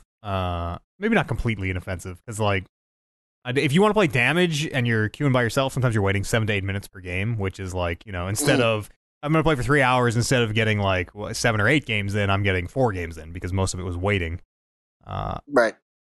And that's a little, it feels like I don't have the answer. It just feels so strange to me in 2020. Like, this is like old Warcraft matchmaking. I am surprised Blizzard hasn't found a different way to do it. Maybe is the and I've talked about it with Brando before. I think one of the big issues going into like the way they have it set up now is absolutely the way it needs to be, because there was such a problem with people not playing as healers, or people would start out as healers, and then if you kind of started to lose, they would just fucking go play attack or something like that, and you'd have no healers, and it was so frustrating, right? You'd have to be like consciously aware Like, I remember just saying to someone, like, oh, we don't have any healers anymore. One of us has to fight the healer. Like, checking your roster after every time you die to see what your team comp was, because you're like, oh, yeah, no one wanted to tank this game, I guess. One of us should probably do that. Yeah, and it's just, it's so competitive now, especially in, sounds stupid to say, but competitive mode. And it's everybody's just gotten so tight, and for the most part, so many people are good at this game now and really get it, that in order for it to work the way that they designed it to work, you have to have all those elements in play. But I think that Blizzard just thought that people would just be smart enough just to understand that you need all these things. Not the case, though, because everybody's selfish and self-centered. But these are the folks who make World of Warcraft, a game that like thrives off that trinity, where they years and years and years ago introduced a system where, you know, you queue up as tank, healer, DPS, and you need this many. I don't know why they didn't. It's brutal. In Warcraft, it's like if you want to play DPS, you are waiting sometimes upwards of 2 to 3 hours. I've had queues back when I played. Like, it was this times 1,000. Maybe there's just nothing you can do about it then. The one thing that I thought was, since they had it split up the way that they did when they first launched the game, where it was tank, defense, attack, and support. Mm-hmm. I don't know if they ever anticipated to go to a system of tank, healer, and damage.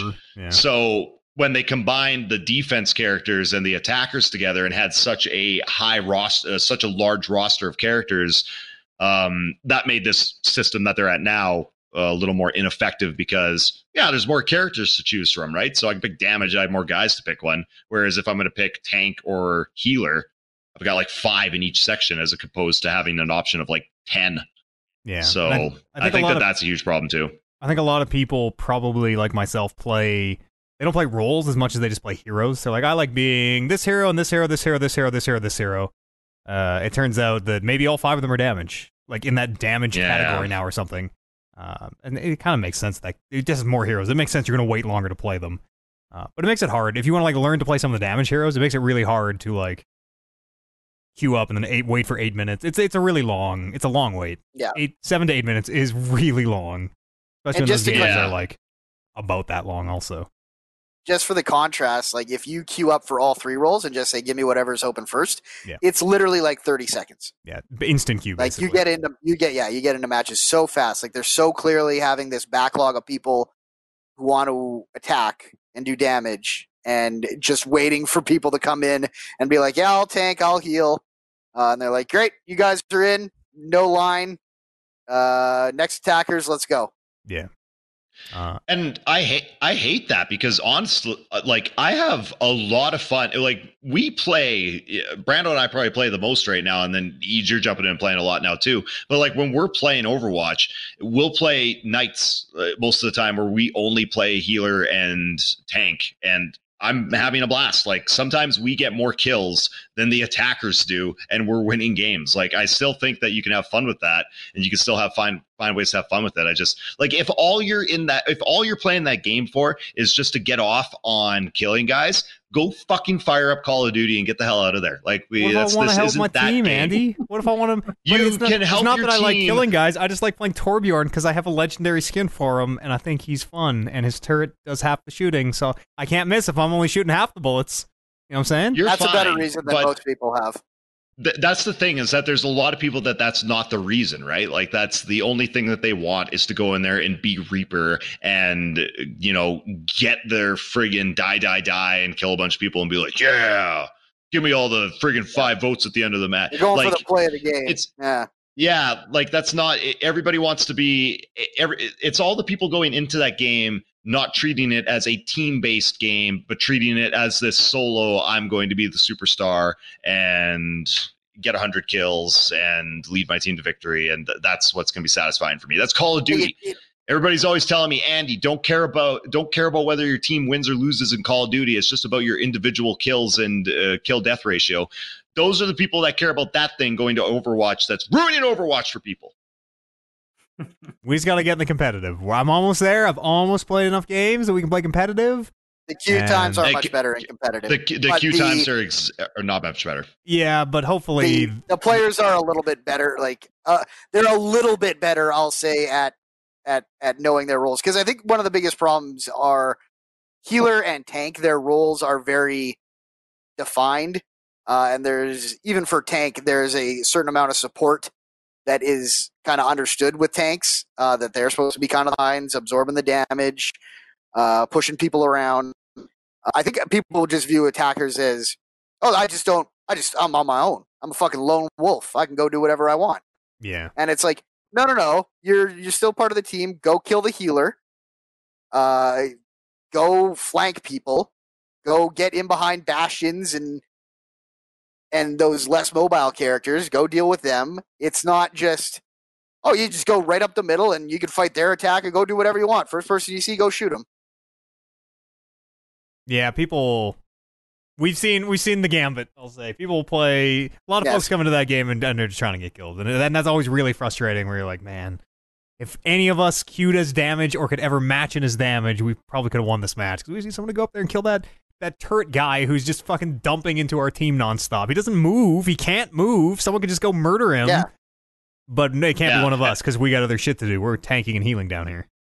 And then out of nowhere, I'll hear Brando as fucking Lucio be like, I got the Bastion. I'm like, what the fuck are you doing getting the Bastion? Where's the fucking Reaper at? Our sleeves. Like, holy shit. I'll go do it. Like, yeah, like fucking, are you fucking kidding me? I got to fly up there as Mercy with my super and shoot Bastion in the back. Like, what are you doing, Reaper? Like, go kill this guy. It drives me nuts.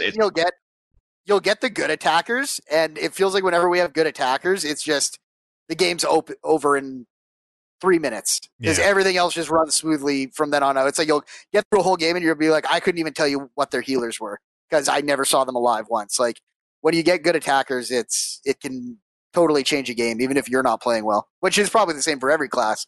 It just seems like attackers are very much the ones where they kind of just want to go do their thing. You never see the attackers using the group up command. Yes. Never. Yeah. Never. You know what they use all the time, though? I need healing. Yeah. Oh, I'm sorry, fucking Genji, that you took that Bastion head on who had a Mercy on him the entire time and your deflector didn't kill him. Oh, no. And I'm sorry, I'm fucking dumping into this Reinhardt who's getting his ass handed to him because you can't fucking kill the Mercy. That's healing the Bastion. Yeah. When we play... It gets real serious sometimes. It gets real fucking serious where, like, and it's fun. It's fun when you take it seriously and you, like, pull in a white-knuckle victory. You're like, oh, we have to fight for every inch of that. Or you play well and crush them. It's super fun. But the other side of that is when it goes bad, you're just so fucking mad sometimes. That goddamn fucking place class. Oh! It's very fun. Yeah. It's very fun. Sometimes there are those games where it's like you just get steamrolled and you're like, well, you know what? Every now and then you run into 6 people who are better at video games than you. Yep. But it's the ones that are, like, really tight, and you're just like, if this guy would just shoot this person. If all he did was shoot this person every time, we'd have a win here. It's very kind of strange going between this and Valorant, where they're both these hero shooters, 6-on-6. They both feel profoundly different in a way where Overwatch feels... like almost less serious in a way where in Valorant, like, you die once and you're out and everyone takes it so fucking, it's so toxic. I guess I just don't have the mics on in Overwatch, so I haven't noticed any of it, but, like, everybody takes Valorant so fucking seriously and the game isn't even out yet that, like, if you don't know your callouts, you're getting shit on. And it's so weird to go to Overwatch and be like, this is kind of light and fun and colorful and I don't have kids just so much personality, like, and swearing in my ears and... all the characters are really horny. Like, that's a very horny video game. Very horny video game. Holy shit. Valorant or Overwatch? Valorant is. Overwatch. Overwatch is horny. Game. Overwatch is a very, very horny Valorant video game. Awkward. What are you squinting your eyes at me? What are you squinting your eyes at me, Andy? What's horny about it? It's just anytime you see any... It's like, Diva, oh, Widowmaker is on, like, my screen. Widowmaker's doing her fucking... pose. She's doing her sticking her ass out pose on the menu screen. You get a slutty ballerina, and arguably all video games have a character like that. So many of the women though in Overwatch. So many of the women. It's a horny video game. What do we? I'm not saying that's bad. Mercy's horny. Well, Mercy's very horny. Widow's horny. Tracer's really horny. Tracer's pretty horny. I don't even know all the names from a lot of the characters. Symmetra's super horny. You got like that sides cut out. It's very horny. Maybe in today's culture, I'm just becoming numb to it. Yeah, no, that's anime, brother. We've just embraced it. We're on the other side of it. It's great over here. Yeah, I ain't complaining. Eads, your comment on the player base not being as toxic. You just wait until we get into competitive and you start having that notification pop up at the bottom of your screen after a match. Message from blah, blah, blah, blah, blah.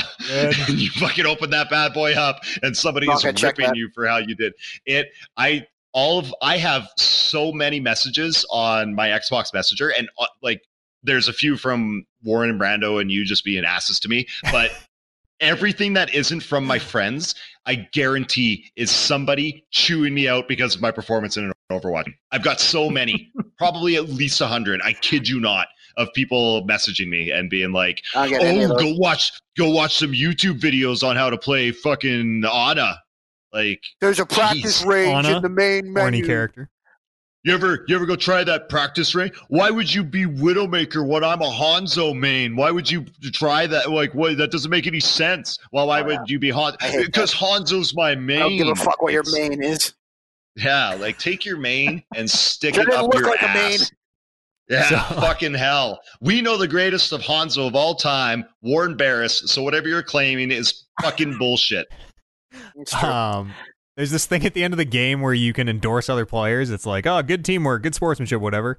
And I like to give it to the other team because no one ever does that. And sometimes you'll get two. I have to give it to the other team because everyone endorses their own team. And if I give it to the other team, maybe they'll get two of them. That'd be a special day, Andy. We're making a special day for someone. They get two common. Oh, I got common dated twice.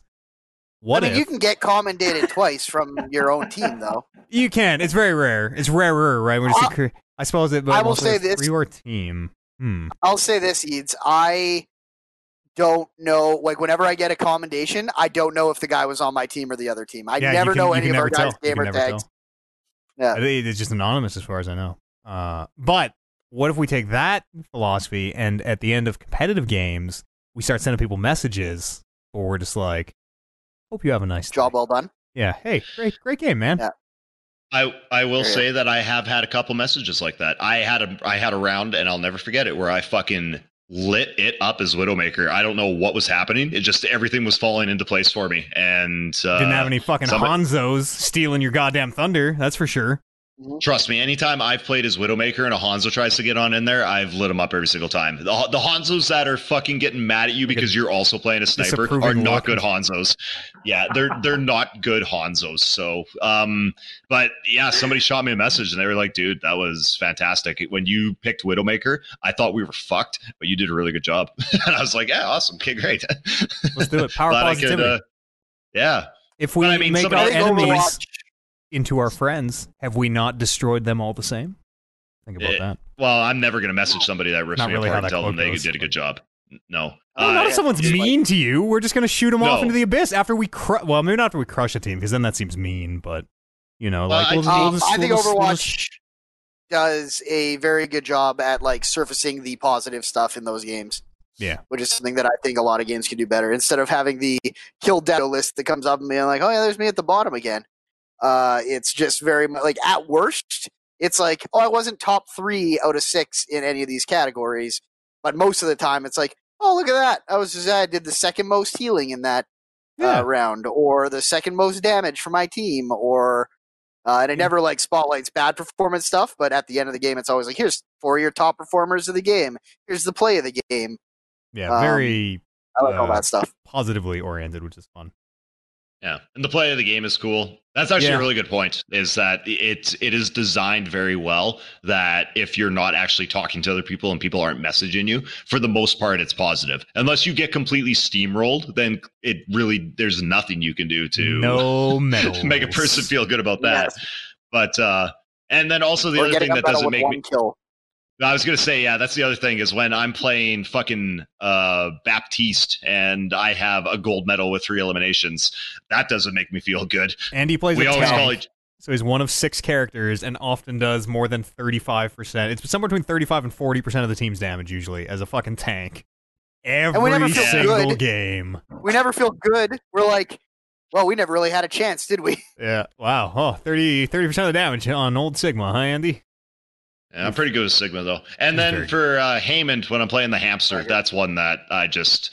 Like, I'll have, like, 65% kill participation, but I wasn't actually really killing a ton of people. I was just hitting literally everybody all the time, so I was getting in on every single kill. His name is Ballman. 20 damage on everyone.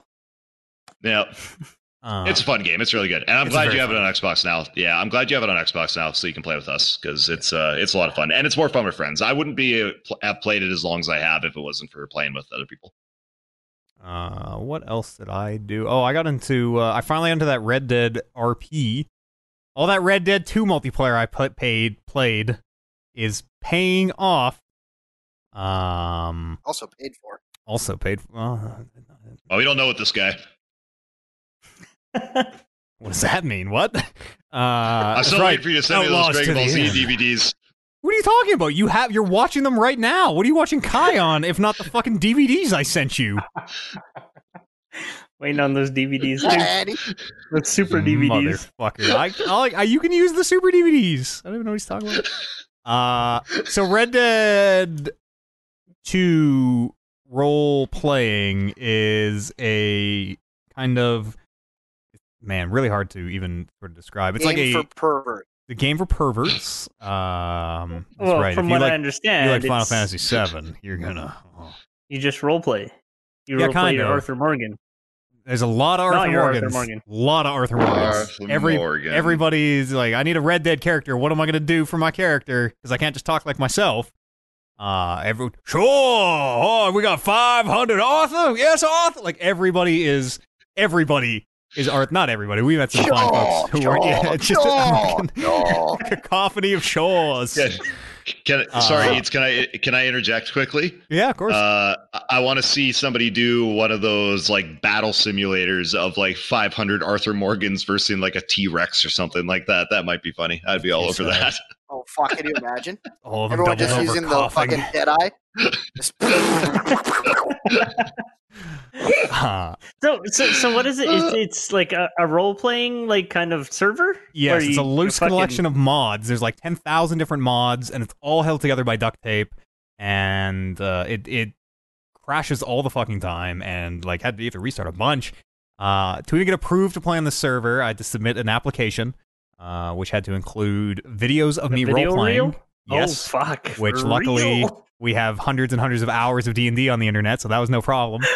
I had like a real deal interview with like, let's say this happens. What do you think your character might do? Oh yeah, they were probably like, oh fuck, it's a D&D DM. Let's fucking get this guy on because he'll fucking. Those fuckers made me update some of my interview questions weren't good enough, and I had to go back in and like type it in better. Oh, those fucking assholes. So filled out this application, waited, the wait, if you, it's on the Wild West RP server, if you want to apply to get whitelisted, the wait is pretty long, so apply now and then get in the waitlist. Finally got approved, got running, made a character, got in there, yada yada, it's impossibly complicated to get running. But it's all these mods, and then it uses this TeamSpeak plugin to, so everyone in the server goes into this TeamSpeak does it all automatically, which is amazing. But it like makes proximity voice chat. It simulates positional audio and stuff. So like, Oliver, if you are like behind me and to the left, the TeamSpeak knows to unmute your and my mics together because we're close and can speak. And it'll also position your audio back here in a weird way. Like the voice chat stuff seems fucking magical. There was a thing for GTA 5 for this, right? Where like people would play as like cops, and like if you saw a guy like jaywalking, you could like hassle him and stuff. Yes. That's exactly crazy. That. What is it like here? That sounds crazy. So we just played in today, jumped in. I don't have a great sense of like today was a totally learning day, so I was being very passive. You know, I was let other players take the lead type of stuff. Just kind of learn, you know, where my place is, what the meta is like, I guess, for lack of a better term. A lot of it seems, and I'm not really sure where the divide is yet, a lot of it is like the power of imagination. A lot of it you have to like really roleplay where, so I was a bartender today in Valentine, which I just walked in there and someone was like, I need a drink. And I was like looking around, I'm like, I can handle this. My character is Jeremiah Rent, who is based off of Josiah Trelawney from the campaign. He's got a mustache. He speaks very properly. He sort of does. He kind of has this. He doesn't have an accent, but has proper diction, especially compared to these country bumpkins. Somebody accused me of being homosexual because I guess that's how homosexuals talked in the 1800s. I guess I don't know. The fucking internet. I guess. But anyway, so went into the bar. I don't think you need too deeply in the internet called you a homosexual. Wonder why he did that. I fucking played it proper diction perfectly. Someone said something. It was like something like men. I was like, oh, I like men, women, anyone with coin, and jingled the glass around a bit. Tremendous response. So if you break character on the server, you get banned. You cannot break character while you're on the server. If you have questions, they have to be formed in the context of the server. So I could not figure out how to get this guy a beer. And at first he's like, how much is it? I'm like, because in the campaign, they're 50 cents. I'm like, that's 50 cents. He goes, oh, a deal, great. Tosses me the 50 cents or whatever. And then I have to figure out how to get him a beer. And there's all these emotes. And one of them is give beer, so I'm like pressing the give beer emote and pulling beers out and putting them on the counter, and they're stacking up, but apparently they're not real beers, they're just emote beers. And so the way you end up doing it is you go to this store is there, you buy a beer for $1 for yourself, the barkeeper, and then put it in another player's inventory basically, and they give you the price you asked for, and so that part of it is very much, that's kind of the make-believe part, right, where I'm literally buying the beer for $1 just from the store, and then you and I are role playing you're buying for me, the bartender, and they kind of make it on all these beers. I did because I was dumb, but then after that I'm like, the price went up to $1.50, and they're like, okay, money seems kind of meaningless in a way where sure people are like they pay for these. Somebody paid me to do something today. I can't remember what it was. Like little tasks, basically. Sometimes you don't want to remember. Yeah, just little tasks. Something like, hey, I just need to, take this wagon down to wherever. You pay a few bucks to do that for me or whatever. And then there are some of it is like real systems where things like the fishing is a little different, where it's like MMO fishing, where instead of you casting the lure as a button and reeling it in and do all that, you just go out there and you fucking press fish at the fishing spot and he fishes for a bit. And then it's like, oh, caught a fish, lost a fish. So there's all these kind of different systems they have built in. I have no idea what to do. I have no idea how to make money. Did a few deliveries. Stock up your beers and your whiskeys and your wines, maybe. Yeah, and cigars. Then you fucking just keep slinging suds. Yeah, cigars, tins of tobacco. It's hard to find people. The West is empty, it turns out. 32 players to a server over the entire Red Dead 2 landmass is a pretty empty map. I guess. But I did do a few deliveries and things, and got a little bit of money. Find that one, the general store guy, and just stock up on your shit. Yeah, or run the general store for the day. Problems with the ongoing situation. There's no one out there buying the goods. That's right. So there, the other thing I kind of realized is there is this deep. I am a newcomer to this incredibly. I had no idea what I was in for. I just thought I was going to get in there. There's going to be a bunch of people being like, "We're cowboys," and I did meet a few folks like that where. Everybody is either Arthur Morgan, sure, or from the Bayou, which is an accent I don't even try to do, although some people who should not try to do that accent do it anyways in that game, in a way that, guarantee. We had a dude that I could not understand what he was saying. I thought he was, Swedish, Beavis and Butthead. Butthead is hey, how's it going? I thought he was, because he's hey, my name's Bjorn. Hey, how's it going? He's, this big giant. But he's doing an accent. He's Swedish Butthead in a way. Sometimes there's a little bit of a gear clashing where I don't even know what this person's saying. I'm just going to put a beer on the counter in front of them. What could he possibly want from me other than a drink? That's kind of a cool thing, right? Because everybody wants to be a goddamn Arthur Morgan, yeah. But there are people that need to populate it as the barkeeps, totally, the general store guys, and the lawmen. And so that's what so lawmen is a whole weird thing where to be a sheriff, sheriffs are appointed. You have to be appointed a sheriff by the current governor, mayor. I don't know. There's a whole government system. Oh fuck! Who was a whole thing? Hey, it was started, I think, by the people who started the server. And there are elections. There are people campaigning. There's a whole the player who plays the governor or whatever logs on to promote his campaigns and things. It's really, really in depth and really player driven. And that's neat. That's super cool. I love role playing. Like that fun. Sounds so fun. Like it could be like, hey, this fucking bartender, whatever his name is, Tacitus, is doing a great job. Let's set him up with a campaign to become like the sheriff. Sure. Because we feel like he could fucking roleplay as a fucking sheriff lawman. Well, I think it would be up to you to be like, the character am interested in becoming a sheriff. I have to go apply to be a sheriff and try to rally support or whatever, like get deputized. I don't know how it goes, but... hey, fucking buddy, come on. That's not how the Wild West works. I think it might have been. They see the bartender who is fucking a hard ass and think, hey, that would be a good sheriff. So you just kind of get. They don't think I'm a hard ass. They think I'm gay. Remember, I think how it works is when you roll into town. If you're new, they'll say, "Hey, you new here? Yeah, you're the sheriff." Or is what happened to the other sheriff? Pin it right on you. No, the other sheriff's dead.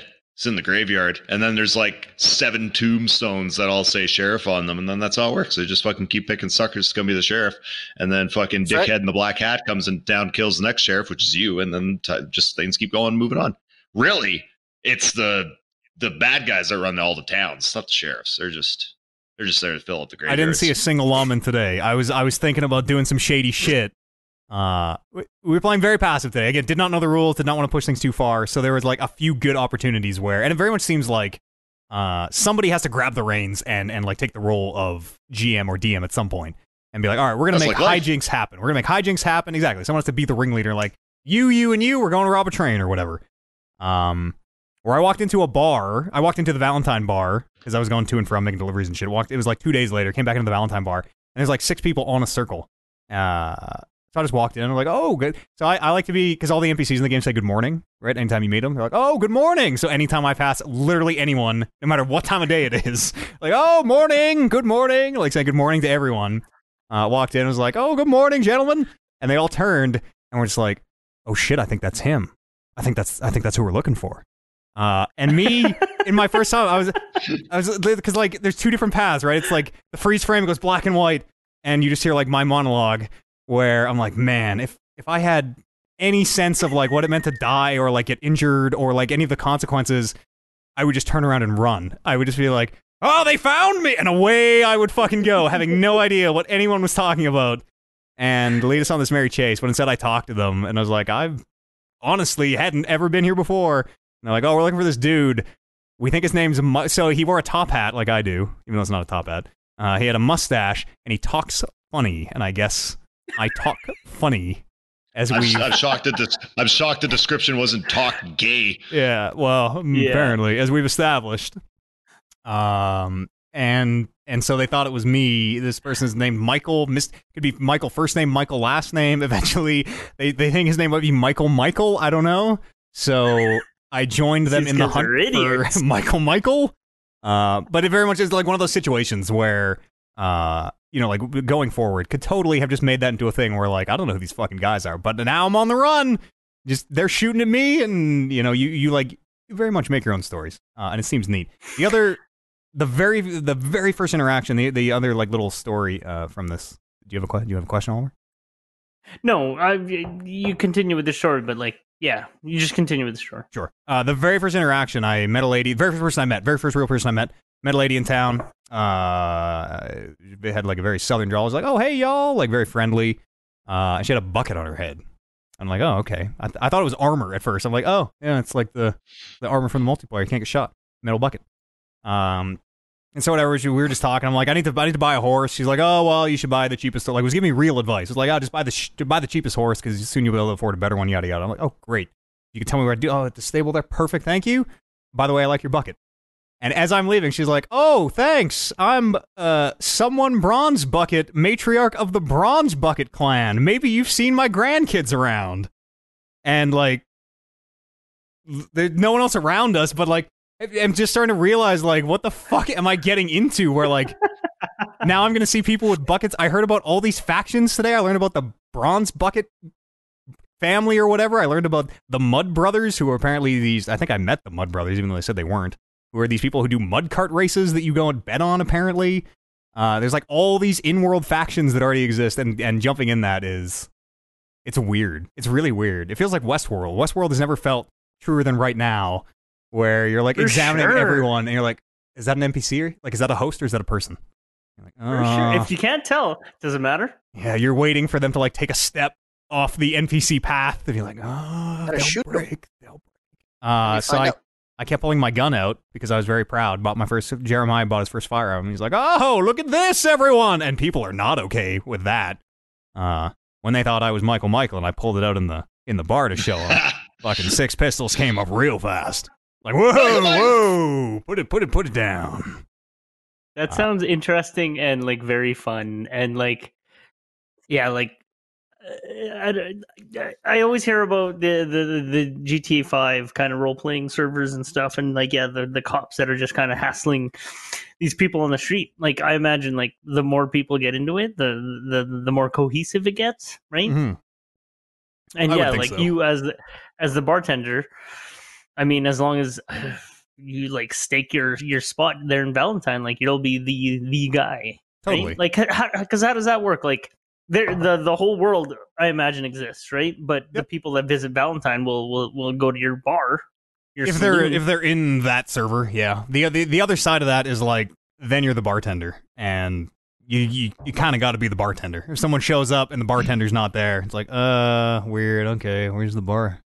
I know Jeremiah here owns the bar in Valentine or whatever. Yeah, so fucking clean your glasses and shit. Make sure that the ladies of the night are, you know, like... It could be, hey, like, you might be literally just standing there for, like...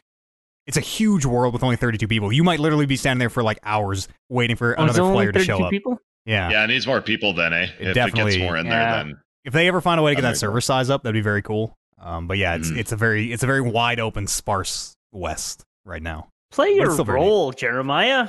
He's not sure what his role. He's a con man. He's a grifter in from New York. Is Michael. Hey, you speak funny. Oh, what's up with you? Compared to you, I'm a homosexual, sir. Twist my mustache. That's bad news if I heard it. I guarantee. That was way better than like 90% of the folks from the bayou that I heard today. At least I can understand it. It's very fun, very fun. We're going to do a bunch more of that throughout the coming weeks here and really try to find a role for Jeremiah as long as he survives. Role-playing is very fun. Role-playing is very, very fun. That's me in a nutshell. Brandon, what have you been up to? I finished Doom Eternal, finally. What did you think? What is your After final a long take? Hiatus. I ended very positive on it. Yeah.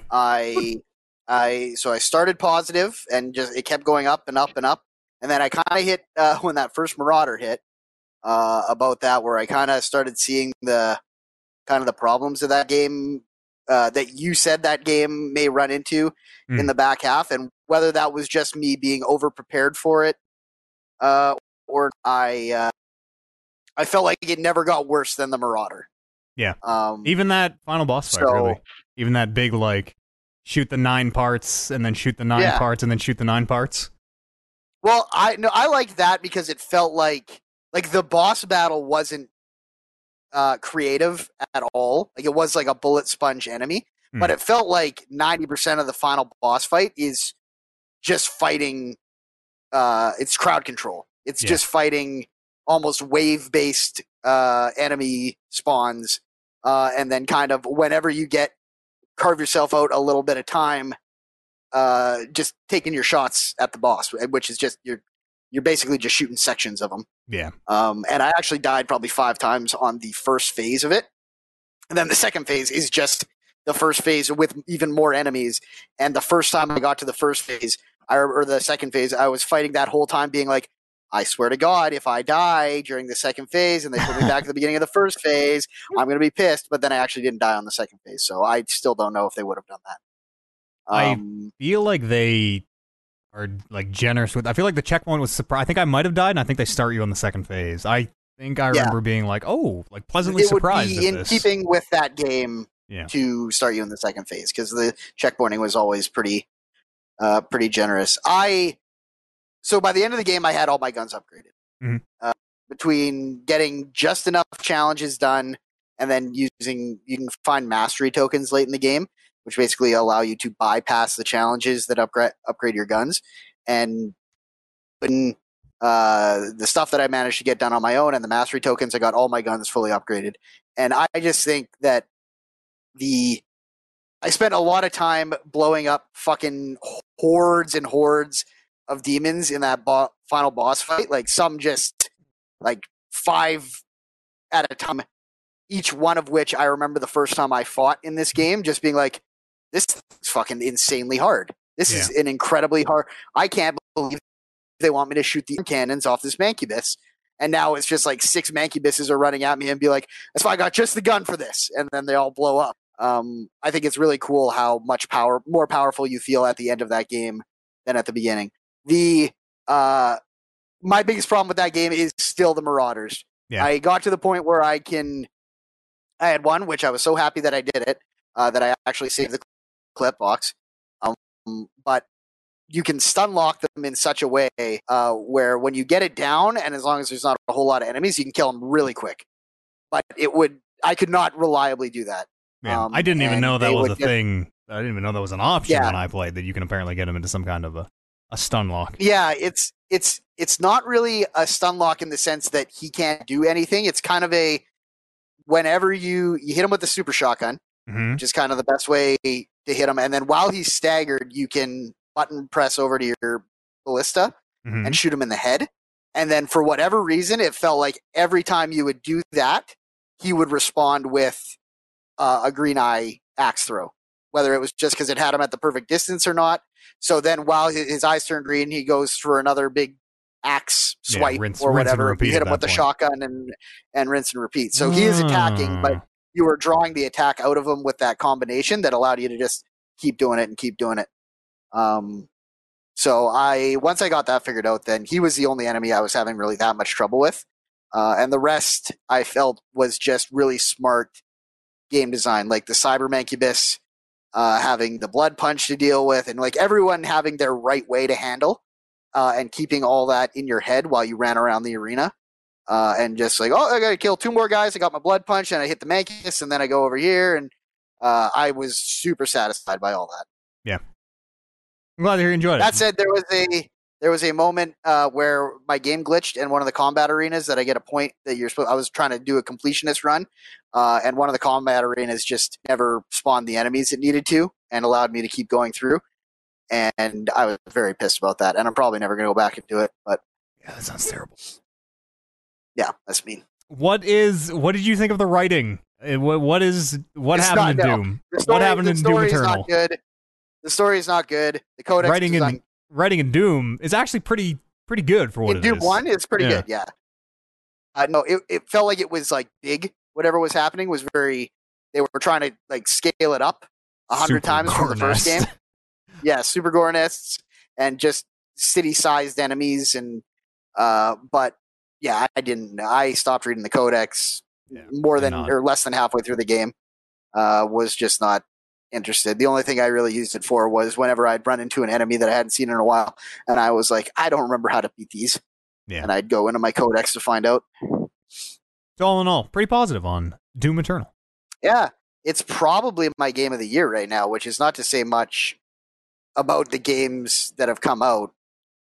I'm trying to think what has come out. It might be Final Fantasy VII. Yeah. Animal Crossing. We'd have to have a real long talk about which game do I like playing the least. Definitely Final Fantasy. I don't know. We'd have to have a real long. That's a game of the year discussion that I can't even begin to approach right now. Come on, the story is good. Story is good. The story's very good. Yeah, no, there's a lot of good stuff in Final. That's what I'm saying. It'd be a very tight, very tough fight. It's the anti-Doom. The Last of Us is coming out, but you know how that turns out. Apparently, there's no. I don't know if there's any apparently about it. Unfortunately. Naughty Dog was like, I was like, oh yeah, well maybe only apparently I know. And then I was like, no. They put their hand on my shoulder and they're like, no. You know, you know. Matt, in the article, they specifically said, why would you say that to me, Mr. Dog? Nate, Mr. N Dog. Nate Dog. Wait, Nathan Drake. Yeah, that's... Whoa. Blew my mind. Doom Eternal. Yes. Anything else you want to... I was really quick on the fifth season of Apex. Played that new character a little bit. She seems really, really neat. She has literally the Sombra from Overwatch thing where you can throw a ball quite a far distance and up cliffs and stuff and then teleport to the ball. Her ultimate, we were kind of figuring out how it worked, the kind of loot collector thing. Yeah. And it's really neat because you throw it down, it'll put a huge radius around the map, usually like the size of an entire combat. And the entire the size of an entire what? Sorry, the call of like a combat area, like Skull Town, okay, yeah. or the air base, like one of the kind of themed areas that you'll fight. And then wherever she is, she puts kind of like a white diamond by her, which is her quote unquote shop, her black market shop. And then you go up to the diamond just like it's a loot box sitting on the ground or something, and you open it up. And it is just basically all the loot in that area. And then you can pick two items from the store, and it'll just suck them from wherever they are and bring them to you. Oh, that's cool. Yeah, and you're all kind of in there at the same time. So everyone's just kind of looking through all this stuff and be like, oh, there's a level 3 stock over here. I need one of those. And, some shotgun ammo. I need some of that. And, yeah, everyone gets two things to pick per ultimate use. It's actually a really neat idea. Yeah, unique, very unique compared to some of those other abilities. Yeah, especially when people are fighting. Like sometimes you'll be kind of edge of a combat area, and there'll be like three teams all fighting, and they're dying and everything. And as they're dying, you're kind of just sucking up the loot that's falling. And then once you have all the loot, then you can go in and fuck them. I did. I sort of until you said it right there, I didn't even really think that player loot also gets included in that. Yeah, it's everything. That's so like somebody could kill. So you could not even be involved in a combat. Somebody could take somebody else down, and then you could just like, yoink. I'm gonna take all the good. I'm gonna take the shield. I don't even remember how to play Apex. Yeah, if you're that girl, yeah. The you or legendaries any of your teammates. And actually, just like most of the abilities in Overwatch or in Apex, other players can use it if they find it. So if you leave that, can go to the shop too. Yeah, because you just kind of leave the shop there. Yeah, it goes away, and then you only have your uses, and then you leave, and if someone else finds it, they can use it to take their two items. So weird. That's cool. That's very cool. Yeah, that's all I have though. Other than that, there is obviously a PvE component of this that we can't access until we get 5 treasure chests, and we get once a day. So we're working our way towards whatever the fuck that is. And then does it use your 5 chests, and then that's like you can only do it once every? I think it's more of you need a certain amount of chests to access it, but you keep those chests, and then once you have more chests, then you can access different stuff. Like a level almost. I gotcha. Any other games there? That's it. Do some news real fast there. Yeah, let's do it. Where to start? Let's talk about Ghost of Tsushima real fast. We had an 18-minute gameplay trailer. Real gameplay, unlike Assassin's Creed Valhalla. Tell me all about this game. This game looks fucking insane. Yeah, it's. I still don't know how it plays after watching this. I don't know. There's a definite. It looks like parrying or dodging to kind of open enemies up, almost like Sekiro or Fallen Order. But there's also like a bunch of meters on screen, and I really don't have a sense of how the combat goes. They showed us open world. You are riding a horse named Nobu. At least this horse was named Nobu around. These like very green and pink Japanese villages. You know, the cherry blossoms are always blowing in the wind, and those like big, I don't know if they're maple leaves or whatever, those like big red maple leaf looking leaves that are always blowing by. Maple leaf.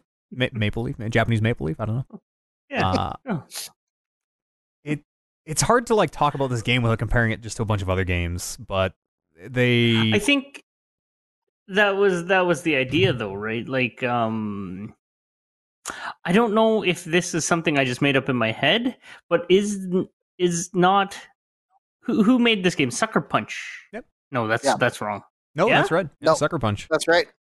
Did they not have some sort of pedigree that had to do with Tenchu at a certain point? I don't know. Oh, but like, yeah, like they did Infamous. Yeah, it does look a lot like Tenchu. I know that much. And then like Cooper.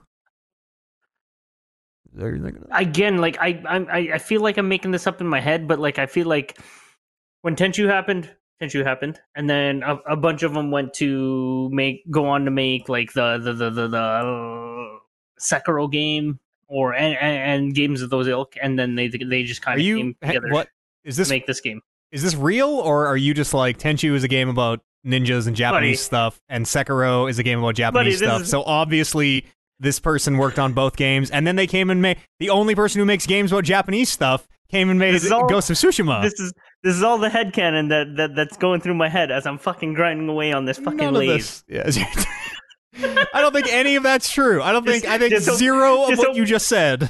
Just hoping it doesn't blow up in my face.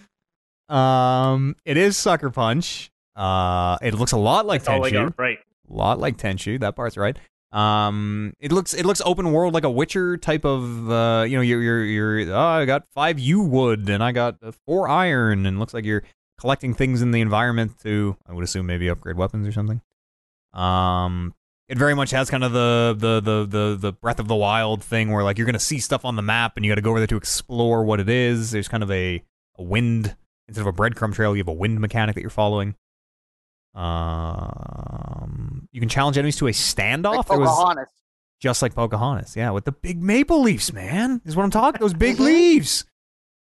You can challenge enemies to a standoff, which is like, so this person went up to a camp where I think in almost again, I cannot help but compare this to other video games in like a Far Cry style thing. It was like clear the shipping yard. I don't think there's anything wrong with comparing a video game that we haven't played yet to other video games. Yeah, for sure. Sure, but I mean, if you... Like, especially for the sake of describing video. It's bad podcasting, right? It's... We are capable of being more eloquent, and if our audience hasn't played the exact thing we're referencing, then we might as well be saying nothing. We could be better. I know. I don't know how else you say this stuff. I know. That's what I'm really struggling with. That's how we get better. We struggle. I have a thought on that subject. On Modcast does it and talks about how they shouldn't because there's no better way to do it. Yeah, we could be better. Yeah. We could be better than them. That's better than everyone, and we will be. You challenge him to a standoff, which is like he went up to clear this. It was a shipping yard, I think, and enemies noticed them, and it said, "Press this button to stand off." And he did sort of like a samurai showdown, just like a samurai showdown. Did that thing where they all like size each other up, and then the enemy moves, and he was doing like he was either parrying or dodging, but he would take a maneuver, and the enemy would go fly over and go shing, and this big like slash appears on the screen, and then they get cut in half or whatever. But did that a bunch of times where like 3 enemies approached, and it was always this weird.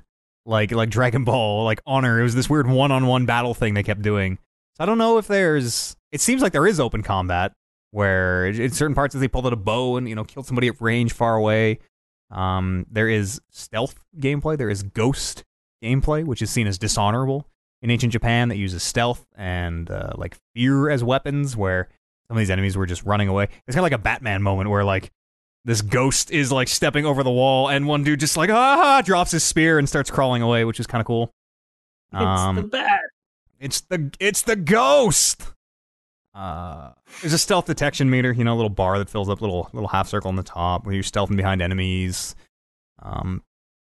It looks almost like every open world RPG / action shooter game you've ever played, but the best parts of those it maybe looks like. We'll see. It very much seems like it has outposts, destroy a shipping yard, go here, clear all the enemies, and then you get a cutscene of him throwing the torch over his shoulder, and it goes, when's that shipping yard destroyed? So I kind of get the sense you'll maybe be kind of clearing off a map. Climb up to that tower and have your climb, fly around. Or Just Cause. Just Cause, yeah. They have full Japanese VO, which is kind of cool if you want to do it all in Japanese. And they also have a samurai cinema mode, which makes it black and white, like old samurai movies, but it also makes it extra fucking windy, which I really like. Super windy. There's always, and they even bring it up, they're like, samurai mode makes it black and white. and extra hair's windy. Blowing. Yep. So yeah, hair, wind, leaves. Kimono was blowing. That's kind of a dumb thing that I would play a video game twice to experience both. Yeah, I hope you can. So they said, the way they talked about it, they're like, you can do it right from the start, which kind of made me think maybe you have to do it in this mode. Maybe that wind affects something in a way that you're either playing Samurai Cinema mode or not, which I hope is not the case, because I would like to just, pop that on for an hour or whatever and be like, wow, this is, and then, turn it off. But I'm really not too sure there. I feel like that's the thing that... I feel like that's the thing that they sort of like put like the technology into, right? Because from what I've seen of it, there's like trees and leaves and fucking grass that it's blowing, and like like if you just dial that wind up a little and then just have these things just fluttering in the wind, like that's showing off your game kind of thing. Just fucking turn the stage fans to 10. Yeah. Hopefully they do it like how Dragon Quest did it with their 3D mode and then the classic mode where they had the kind of top-down 8-bit view, and they have it where you can swap in between either one while you're playing the game, but it does not affect where you're at in the story, like, whatsoever. Yeah, it's like literally the visual treatment. Yeah, it's all just about the visual. So, and especially with Dragon Quest, if they can pull it off with that game the way that they did, I'm sure that this game can have a fucking black and white and extra windy filter, and it shouldn't make much of a difference. Yeah. Otherwise it would be very bizarre if they didn't allow you to do that. Like if you started playing the game and you're like, I'm going to start this on black and white, I want to experience the game this way, and you're like, well, this isn't really doing it for me, you have to start over again. That'd be pretty stupid. They should just be able to make you flip it. I'm sure they'll warn you if you do, be like, hey, by the way, you sure you want to do this? Which is my least favorite thing ever in games that are super precious about their modes.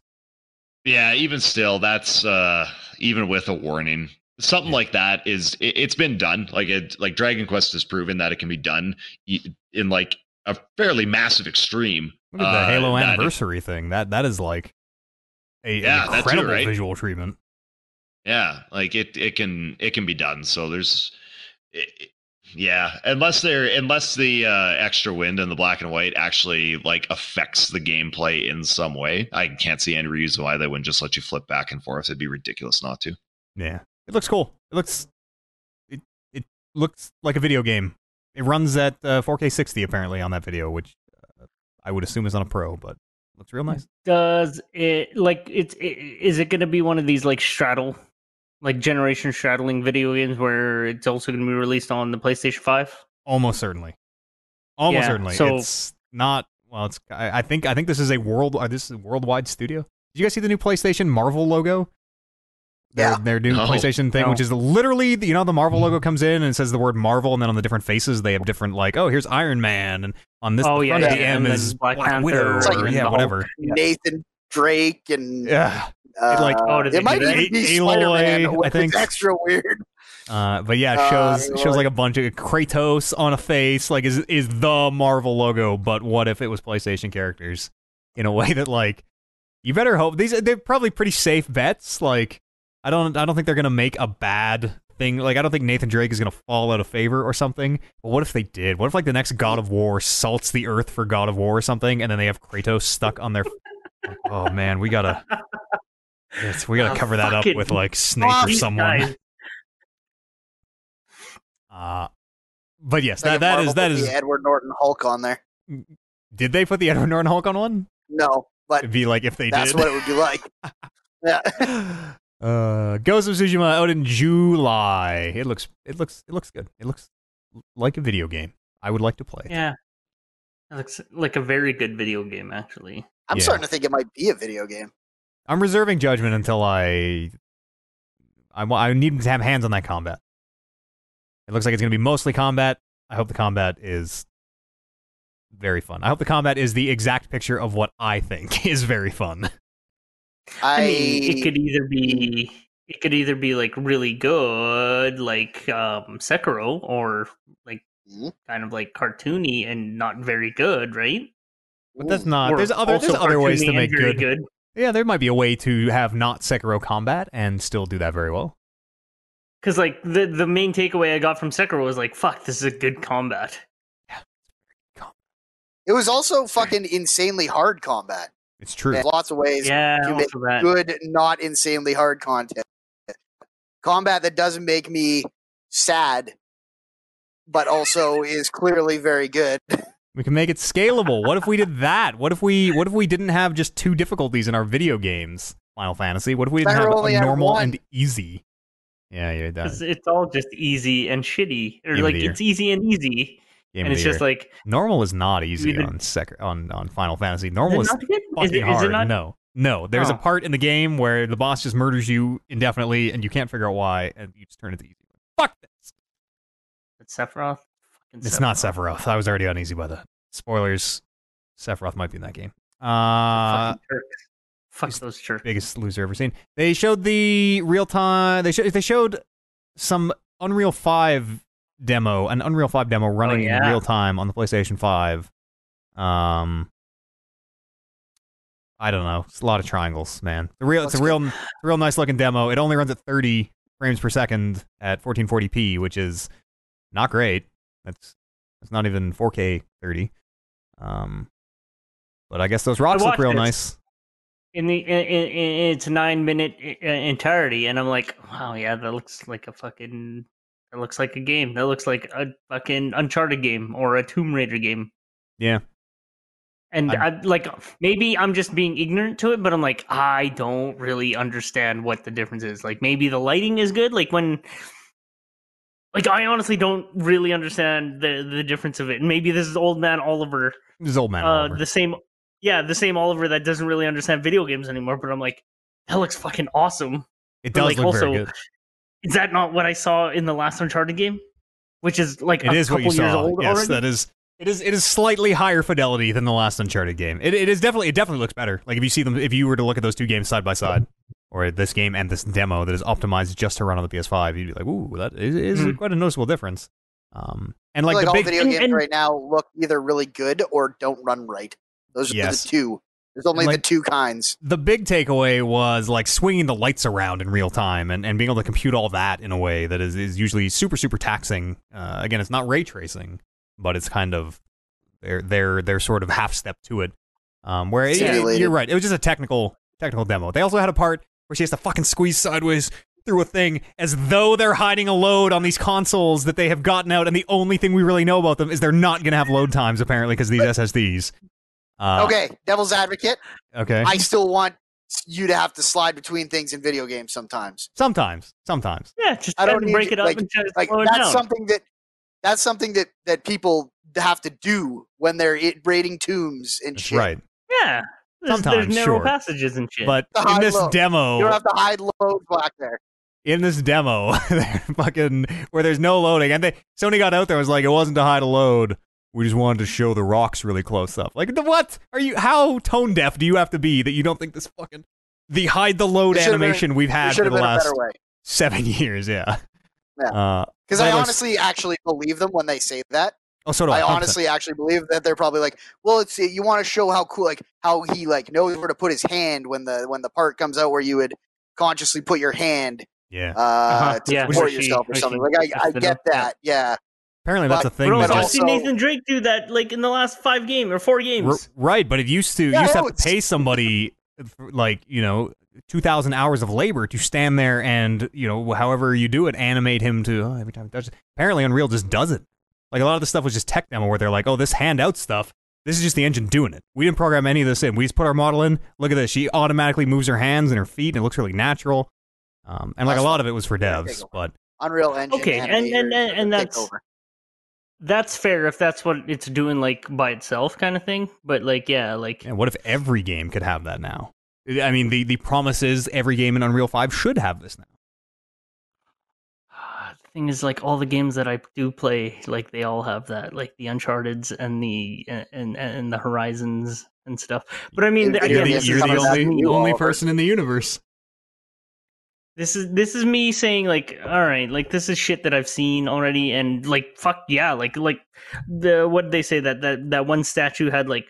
a billion trillion fucking triangles. So many triangles. Like straight from like Photoshop or Adobe whatever. And like and then all of a sudden she goes into a chamber where there's hundreds of them. I'm like, that sounds super impressive.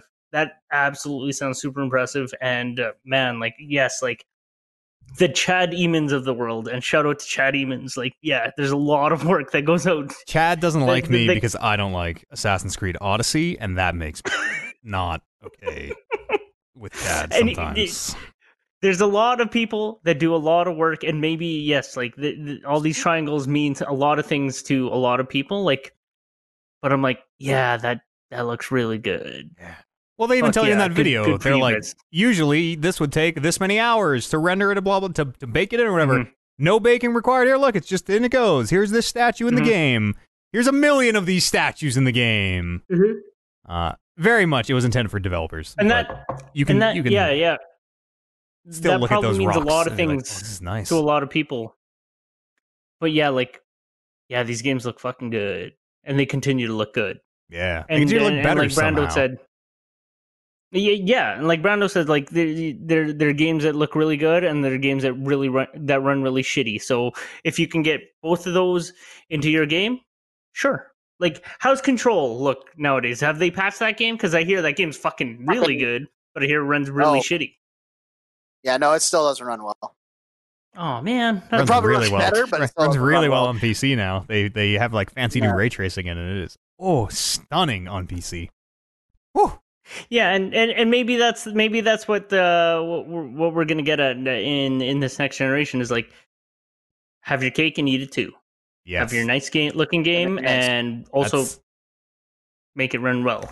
That's the promise. But when they put this thing out running at 30 frames a second, 1440p, I start to wonder if like, are we just gonna give up on 1080p 60? Is that just like, we're gonna skip that and go right to 1440p at 30 frames a second? Because I just give us 60 frames a second, you know. So, honestly, what does that mean? That means it's a higher resolution, but it's lower.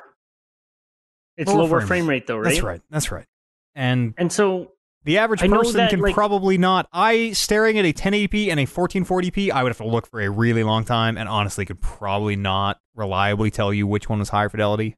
30 frames versus 60 frames, you can see it like that. You notice it at a fucking even like 60 frames inconsistently. You can notice. That's the smoothness of how of what you're seeing, right? Yeah. And when the frame rate drops, that's when you start to get that like screen tearing where it's like chunk, chunk, chunk, chunk, chunk, chunk, chunk, chunk, chunk. Yeah. Chunking sideways. Hmm. The next gen, it's almost upon us. Andy? It's absolutely upon us. You lost. Oh, shit, is he? I don't have my thing open. All right, Andy, I'll take your story here. Banger of a story by Andy. Super Mario. Nope. Fucked it up. Paper Mario's coming out. You can't take that one. Sorry, I'll read it. I'll read it as written. It says Andy here. You can't take that story. That's the only thing he cares about. Well, he's not here. Just wrote another story. We got like 15 of them. All right, we don't need to read all of these.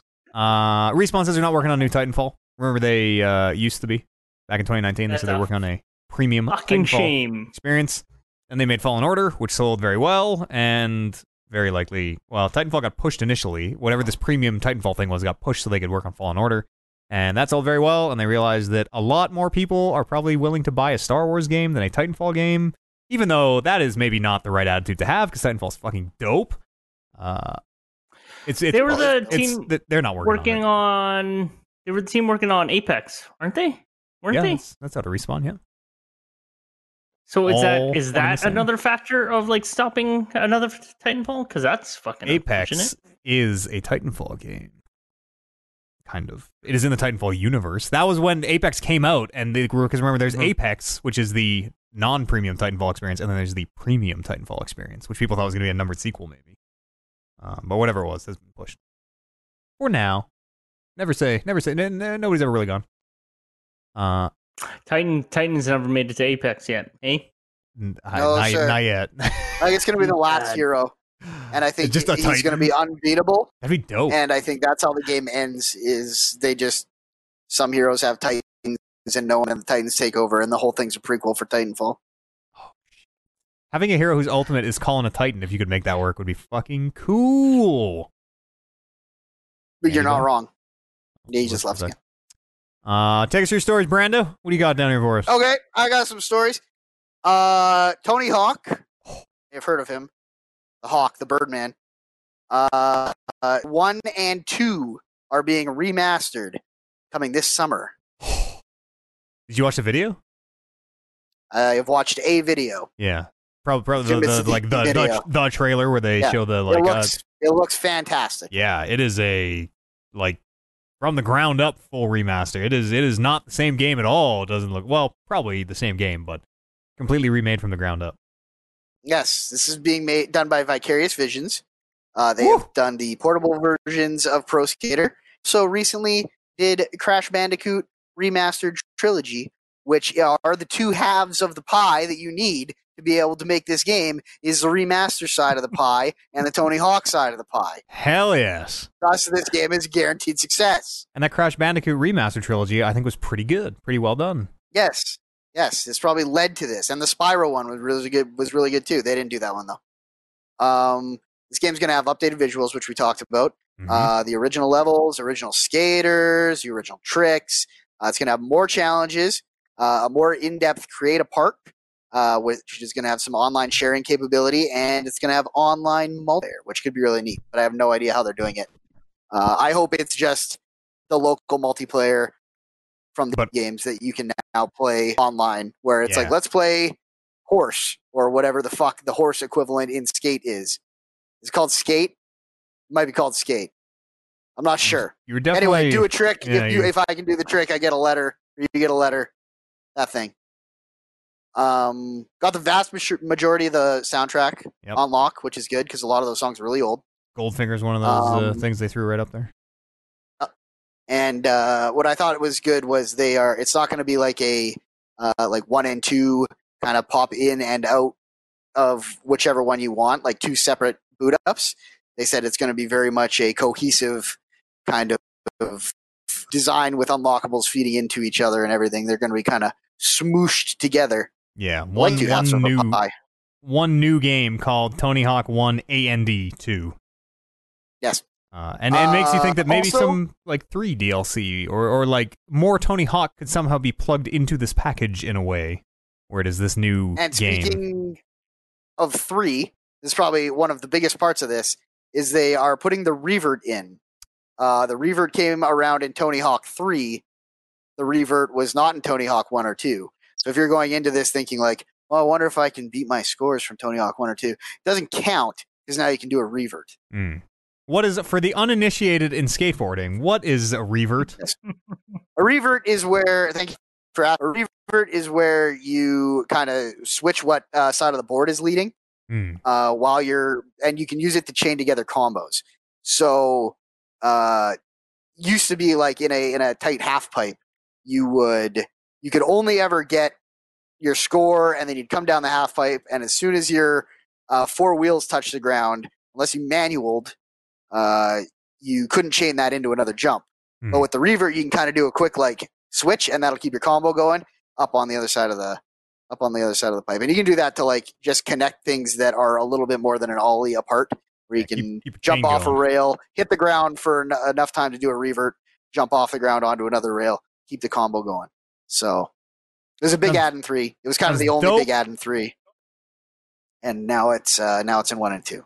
Seems like they are their heads in the right place. The things that I want to be in that game are in that game. That said, we'll see if I actually even play that game because it is still a remaster of a game that I don't know if I need to play again. But I just, looking at it, it seems like they're doing it very well. Did Tony Hawk leak this in a text to somebody? Am I making this up? I'm trying to figure out how this got announced. I don't know. That sounds like something he would do. Yeah, he probably didn't even, right. Wasn't even an accident, probably. Tony Hawk is always struggling in a way that I'm not begging him for to stay relevant. He's relevant in our hearts. Mm-hmm. Yeah, maybe I'm making this up. I can't find anything. What else you got for us? You know what else Vicarious Vision worked on? Destiny 2. The PC port? The PC port, right? I don't know. That's as far as my knowledge goes. All right. It was enough knowledge that I acquired for a segue. All right, great. Speaking of Destiny 2 is going to have a new version of itself for next-gen consoles.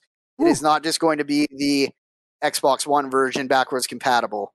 They are doing the work to update the graphics and everything, which I think is the most newsworthy part of the story, that we're probably not getting a Destiny 3 for a very, very long time. It's a free-to-play it's free to play now. Yes. I wonder if that means no Destiny 3 for a long time, or because this game exists on PC, where presumably it runs at very high fidelity. I wonder if the new next-gen version is, here's the PC version with the settings turned a little bit up. Could be. Or maybe there will never be a Destiny 3, and like this Tony Hawk thing, we will just start plugging. We're just going to have platforms now. We have the Destiny platform. Yes. We're just going to buy a $40 thing, and boop, there it goes. Who knows? What I need, and I think Andy's the same way, is a break, like a clean break. Yeah, somewhere to restart and get back in. Yes. To kind of re-understand from the very beginning what the hell is going on in Destiny. Destiny, hear me out. Destiny 3, new classes. Let's fucking let's shake this thing up. We don't got to do Hunter, whatever they are, Warlock, Hammer guy. We don't got to do that anymore. Titan. So yes, no. Titan, thank you. Ball man and Hammer guy. For me, it was like, fuck. We just got so lost in like what it was that you were supposed to fucking do. Like I got to the point where I was like, well, there's that one raid with the expansion on 2. Like, and I love the raids. I was like, I want to fucking do this raid, but I literally don't understand what direction I need to take to level myself up to do this raid. The people that are hardcore about this game are like asses if you aren't at the level that you need to be in order to do this stuff. And to achieve these things, the grind is just so substantial. Like it seems like they brought so much of the grind back. I know, but it just, and that's fair. That's probably just the way it is. But yeah, I felt like with at least even like the first Destiny and up till the, was it the Taken King expansion with the second Destiny? Up till that point, I still at least Taken felt King like if I. Oh, okay. Shadow. What was it? The Shadow Depths or something? I can't remember what it was. Shadowkeep. Yeah. Yeah. Yeah, something like that. Anyways, the raid for that one I wanted to do. And I get that it's a grind, but I didn't even understand what I had to grind. That was my problem with it. I was like, I don't even fucking know where to start. I didn't even know like, which number was the level. Yeah, like it. Whereas before it was like, okay, here's what I have to do. I can make the decision whether or not I want to sink those hours into it, but at least I know what I have to do. Yeah. Whereas that it just got to the point where I was like, I fucking don't even know where to start. Like this is just, I feel like I'm going to sink hours into something that is not related to the thing I want to achieve. I'd be very into a clean break. Yeah. And the people still playing are not going to be up for that. So fuck them. Bungie will at some point decide to wring another $80 out of everyone and release a new full game, probably. Yeah, hopefully. Take us through your news story here, Andy. We're running a little long, but luckily these are short. Yeah, well, I can only do one news story. That's I picked one for Brando because he didn't think he was going to be able to find one, and then he got mad at me. So, I'm reading a story about simps. Now I have to. No, I wasn't going to do it. Now I gotta fucking do it. So Twitch is cracking down on simp emotes. There's been a few high-end streamers and also lower-end ones that have been creating their own emotes based off of the simp phrase. Internet. Based off of the simp phrase. And I guess that Twitch has deleted at least 15 different streamers' versions of the word used in an emote due to the fact that they consider it to be harassment. And then stupid. When Twitch was asked if why they have a problem with the word simp, they simply stated that our community guidelines prohibit harassment, and as part of this, we deny emotes that are designed to abuse or demean others or can be misused for such behavior. So that was their response to simp. It's rare to see Twitch actually give a fuck about it. Somebody very high profile must have got offended because Twitch truly does not give two fucking shits about any of this. I wonder what happened that made them crack down on this. But they should do this a lot more. It seems like a very weird one to lead the charge on it, though, because I think a lot of people are like, "Huh? What's?" I honestly don't know what that means. Yeah, so what simp is it's a word to describe somebody who will bend over backwards for a girl or their girlfriend. So, especially in the gaming world, and I mean, we have somebody who plays with us a lot. It just connected whenever they're right like, there. I see. Wait, yeah. So whenever they're like, hey guys, I gotta hop off. I'm gonna go watch some Netflix with the lady. It's like simp. It's, you know, it's because they're putting them on a pedestal. It's when you put a woman on a pedestal above everything else. Essentially, it makes you a simp. Back in the day, I don't fully understand the context. That's right. No, not at the farm. At the farm we used. When Jeremiah Rent says it. Out in the backcountry, there were different words that were used that cannot be said on any sort of public media these days. But I guess apparently simp used to mean what the opposite of a pimp was. So whatever that means. But used to? I mean, if you really look at the etymology of the word, it literally is short for simple. You really want to go back.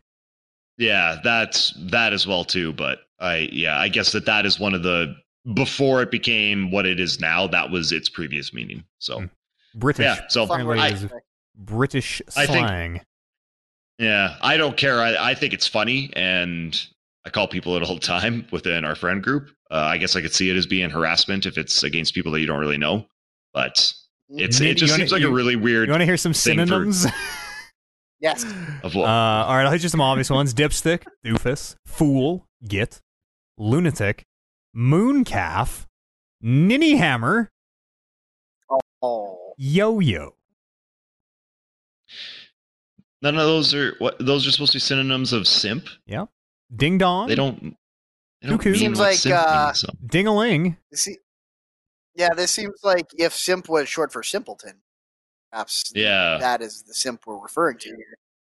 And you're being a real moon. But simp in the context that it's evolved to in 2020 is I don't think any of those words mean the same thing. Mooncalf. I don't know. We're calling each other dullard is our new.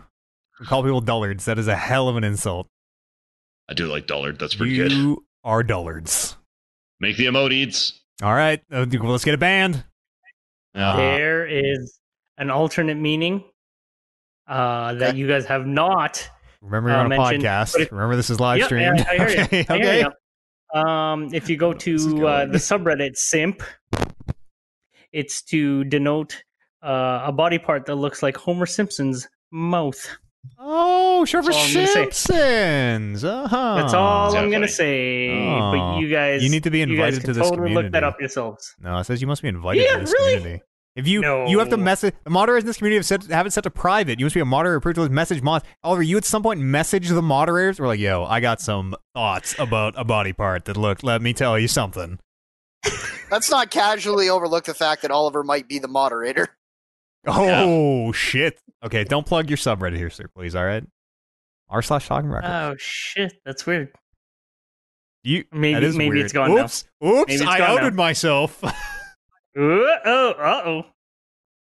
Tell me about Fortnite, Andy. Now I'm going to look. So, Fortnite, one second, I got to scroll up to her. Fortnite coming to, this is one that is of no surprise, but it's coming to Xbox Series X and PS5 at launch.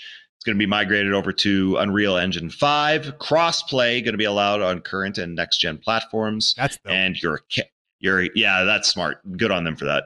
And your account will most certainly carry over if you want to move to the new console. Yeah, we're going to have a lot of these stories over the next few weeks and months. Oh, yeah, absolutely. A lot of games. And I see... You even threw in there, like, what other games are you thinking that's going to be moved over? Apex, one of the other big ones. But Apex also built in. Absolutely not. Oh, Apex is not Unreal. Never mind. Apex is, like, Source. No. Is that all the news? So, look, they'll find a way. I think that's it, yeah. I think it's all the news. Paper Mario's coming out. What's the date? All right, yeah. I wanted to... That's July, I think, 14th. I can't believe you fucking forgot that story. I didn't let Matt Eads say that story when you were gone.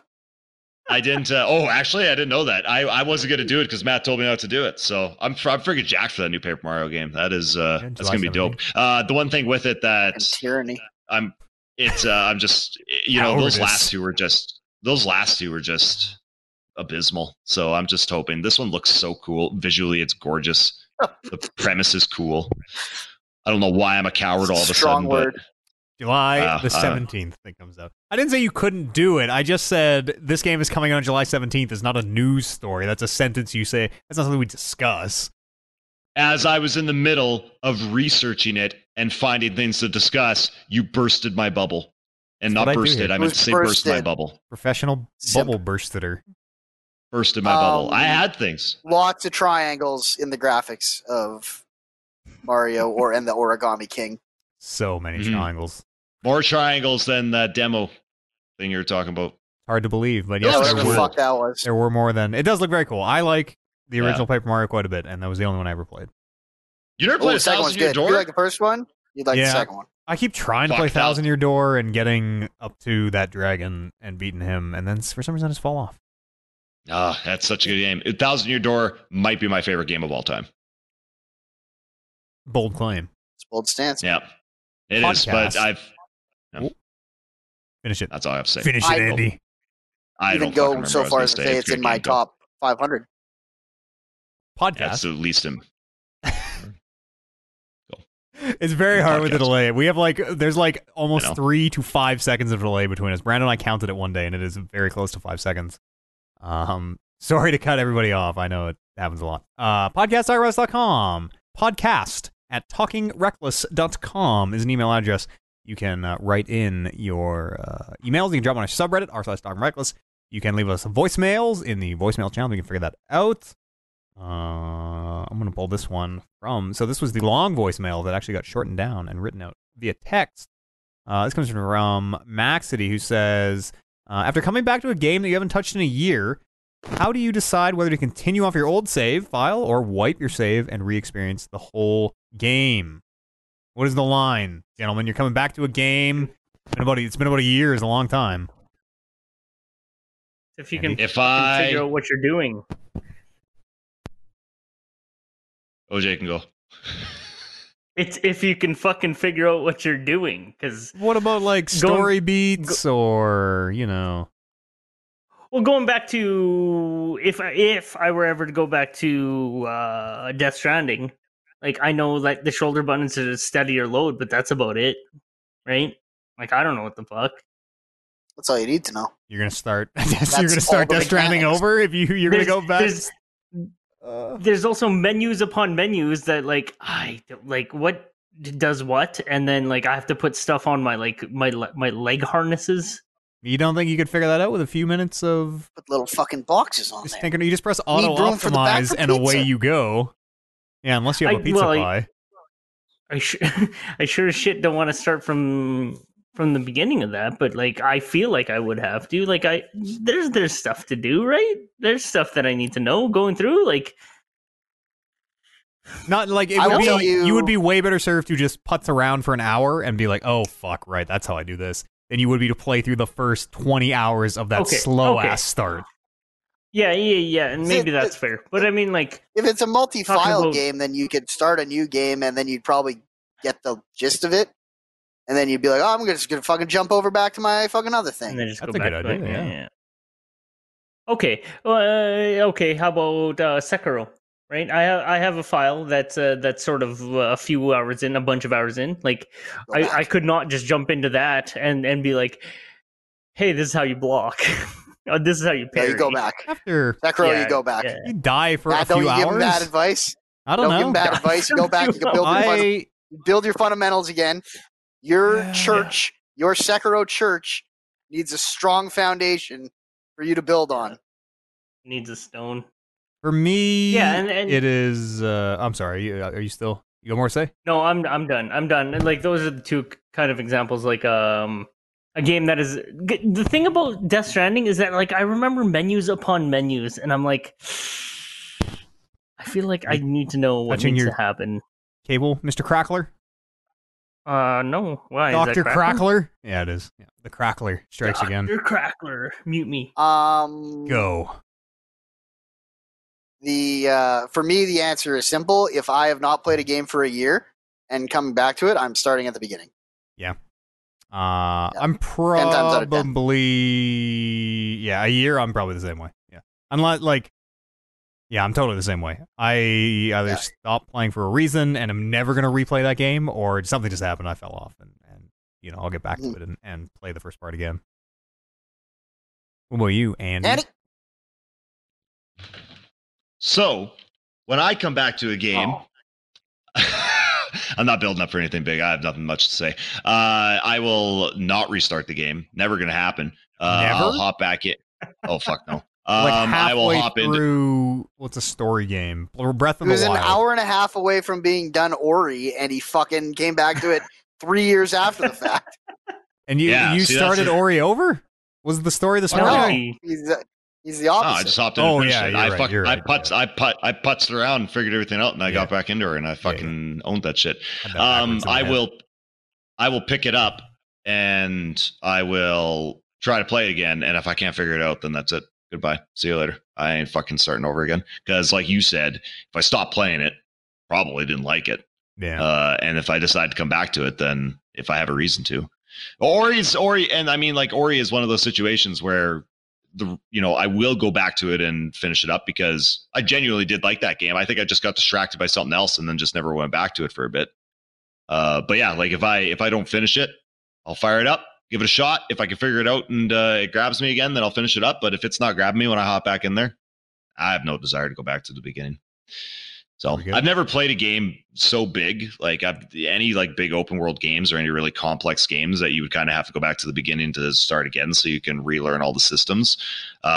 If I've fallen off those games, I've never had a desire to go back to them. So yeah, that's fair enough. The good level headed field it takes out here. I think we'll save this other email for next week. We're, as I say, running a little long. Zach wrote in, though. We'll get to that next week.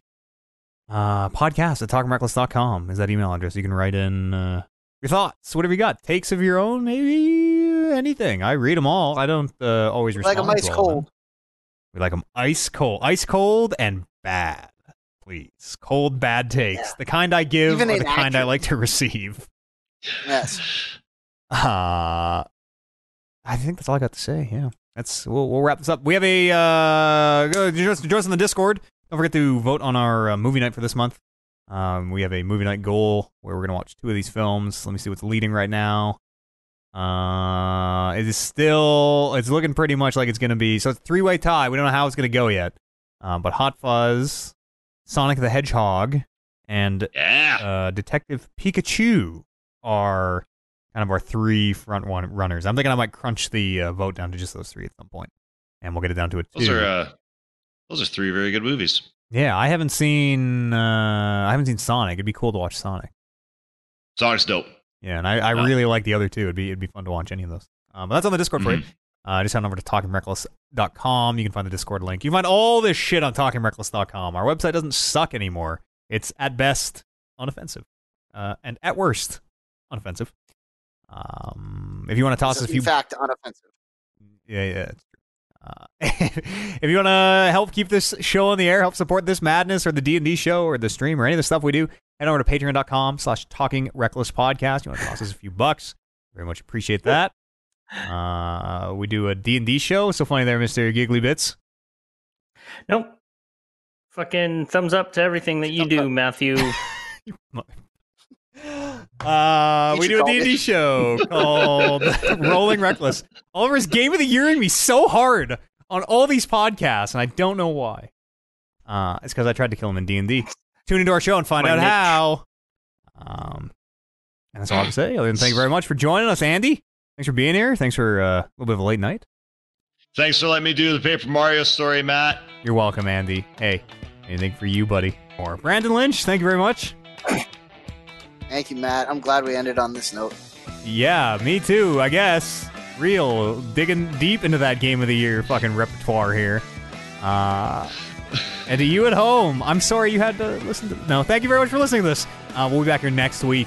So meet back here talking about some video games. It'll be episode 320. Only 100 away from the big 420. We'll see you then.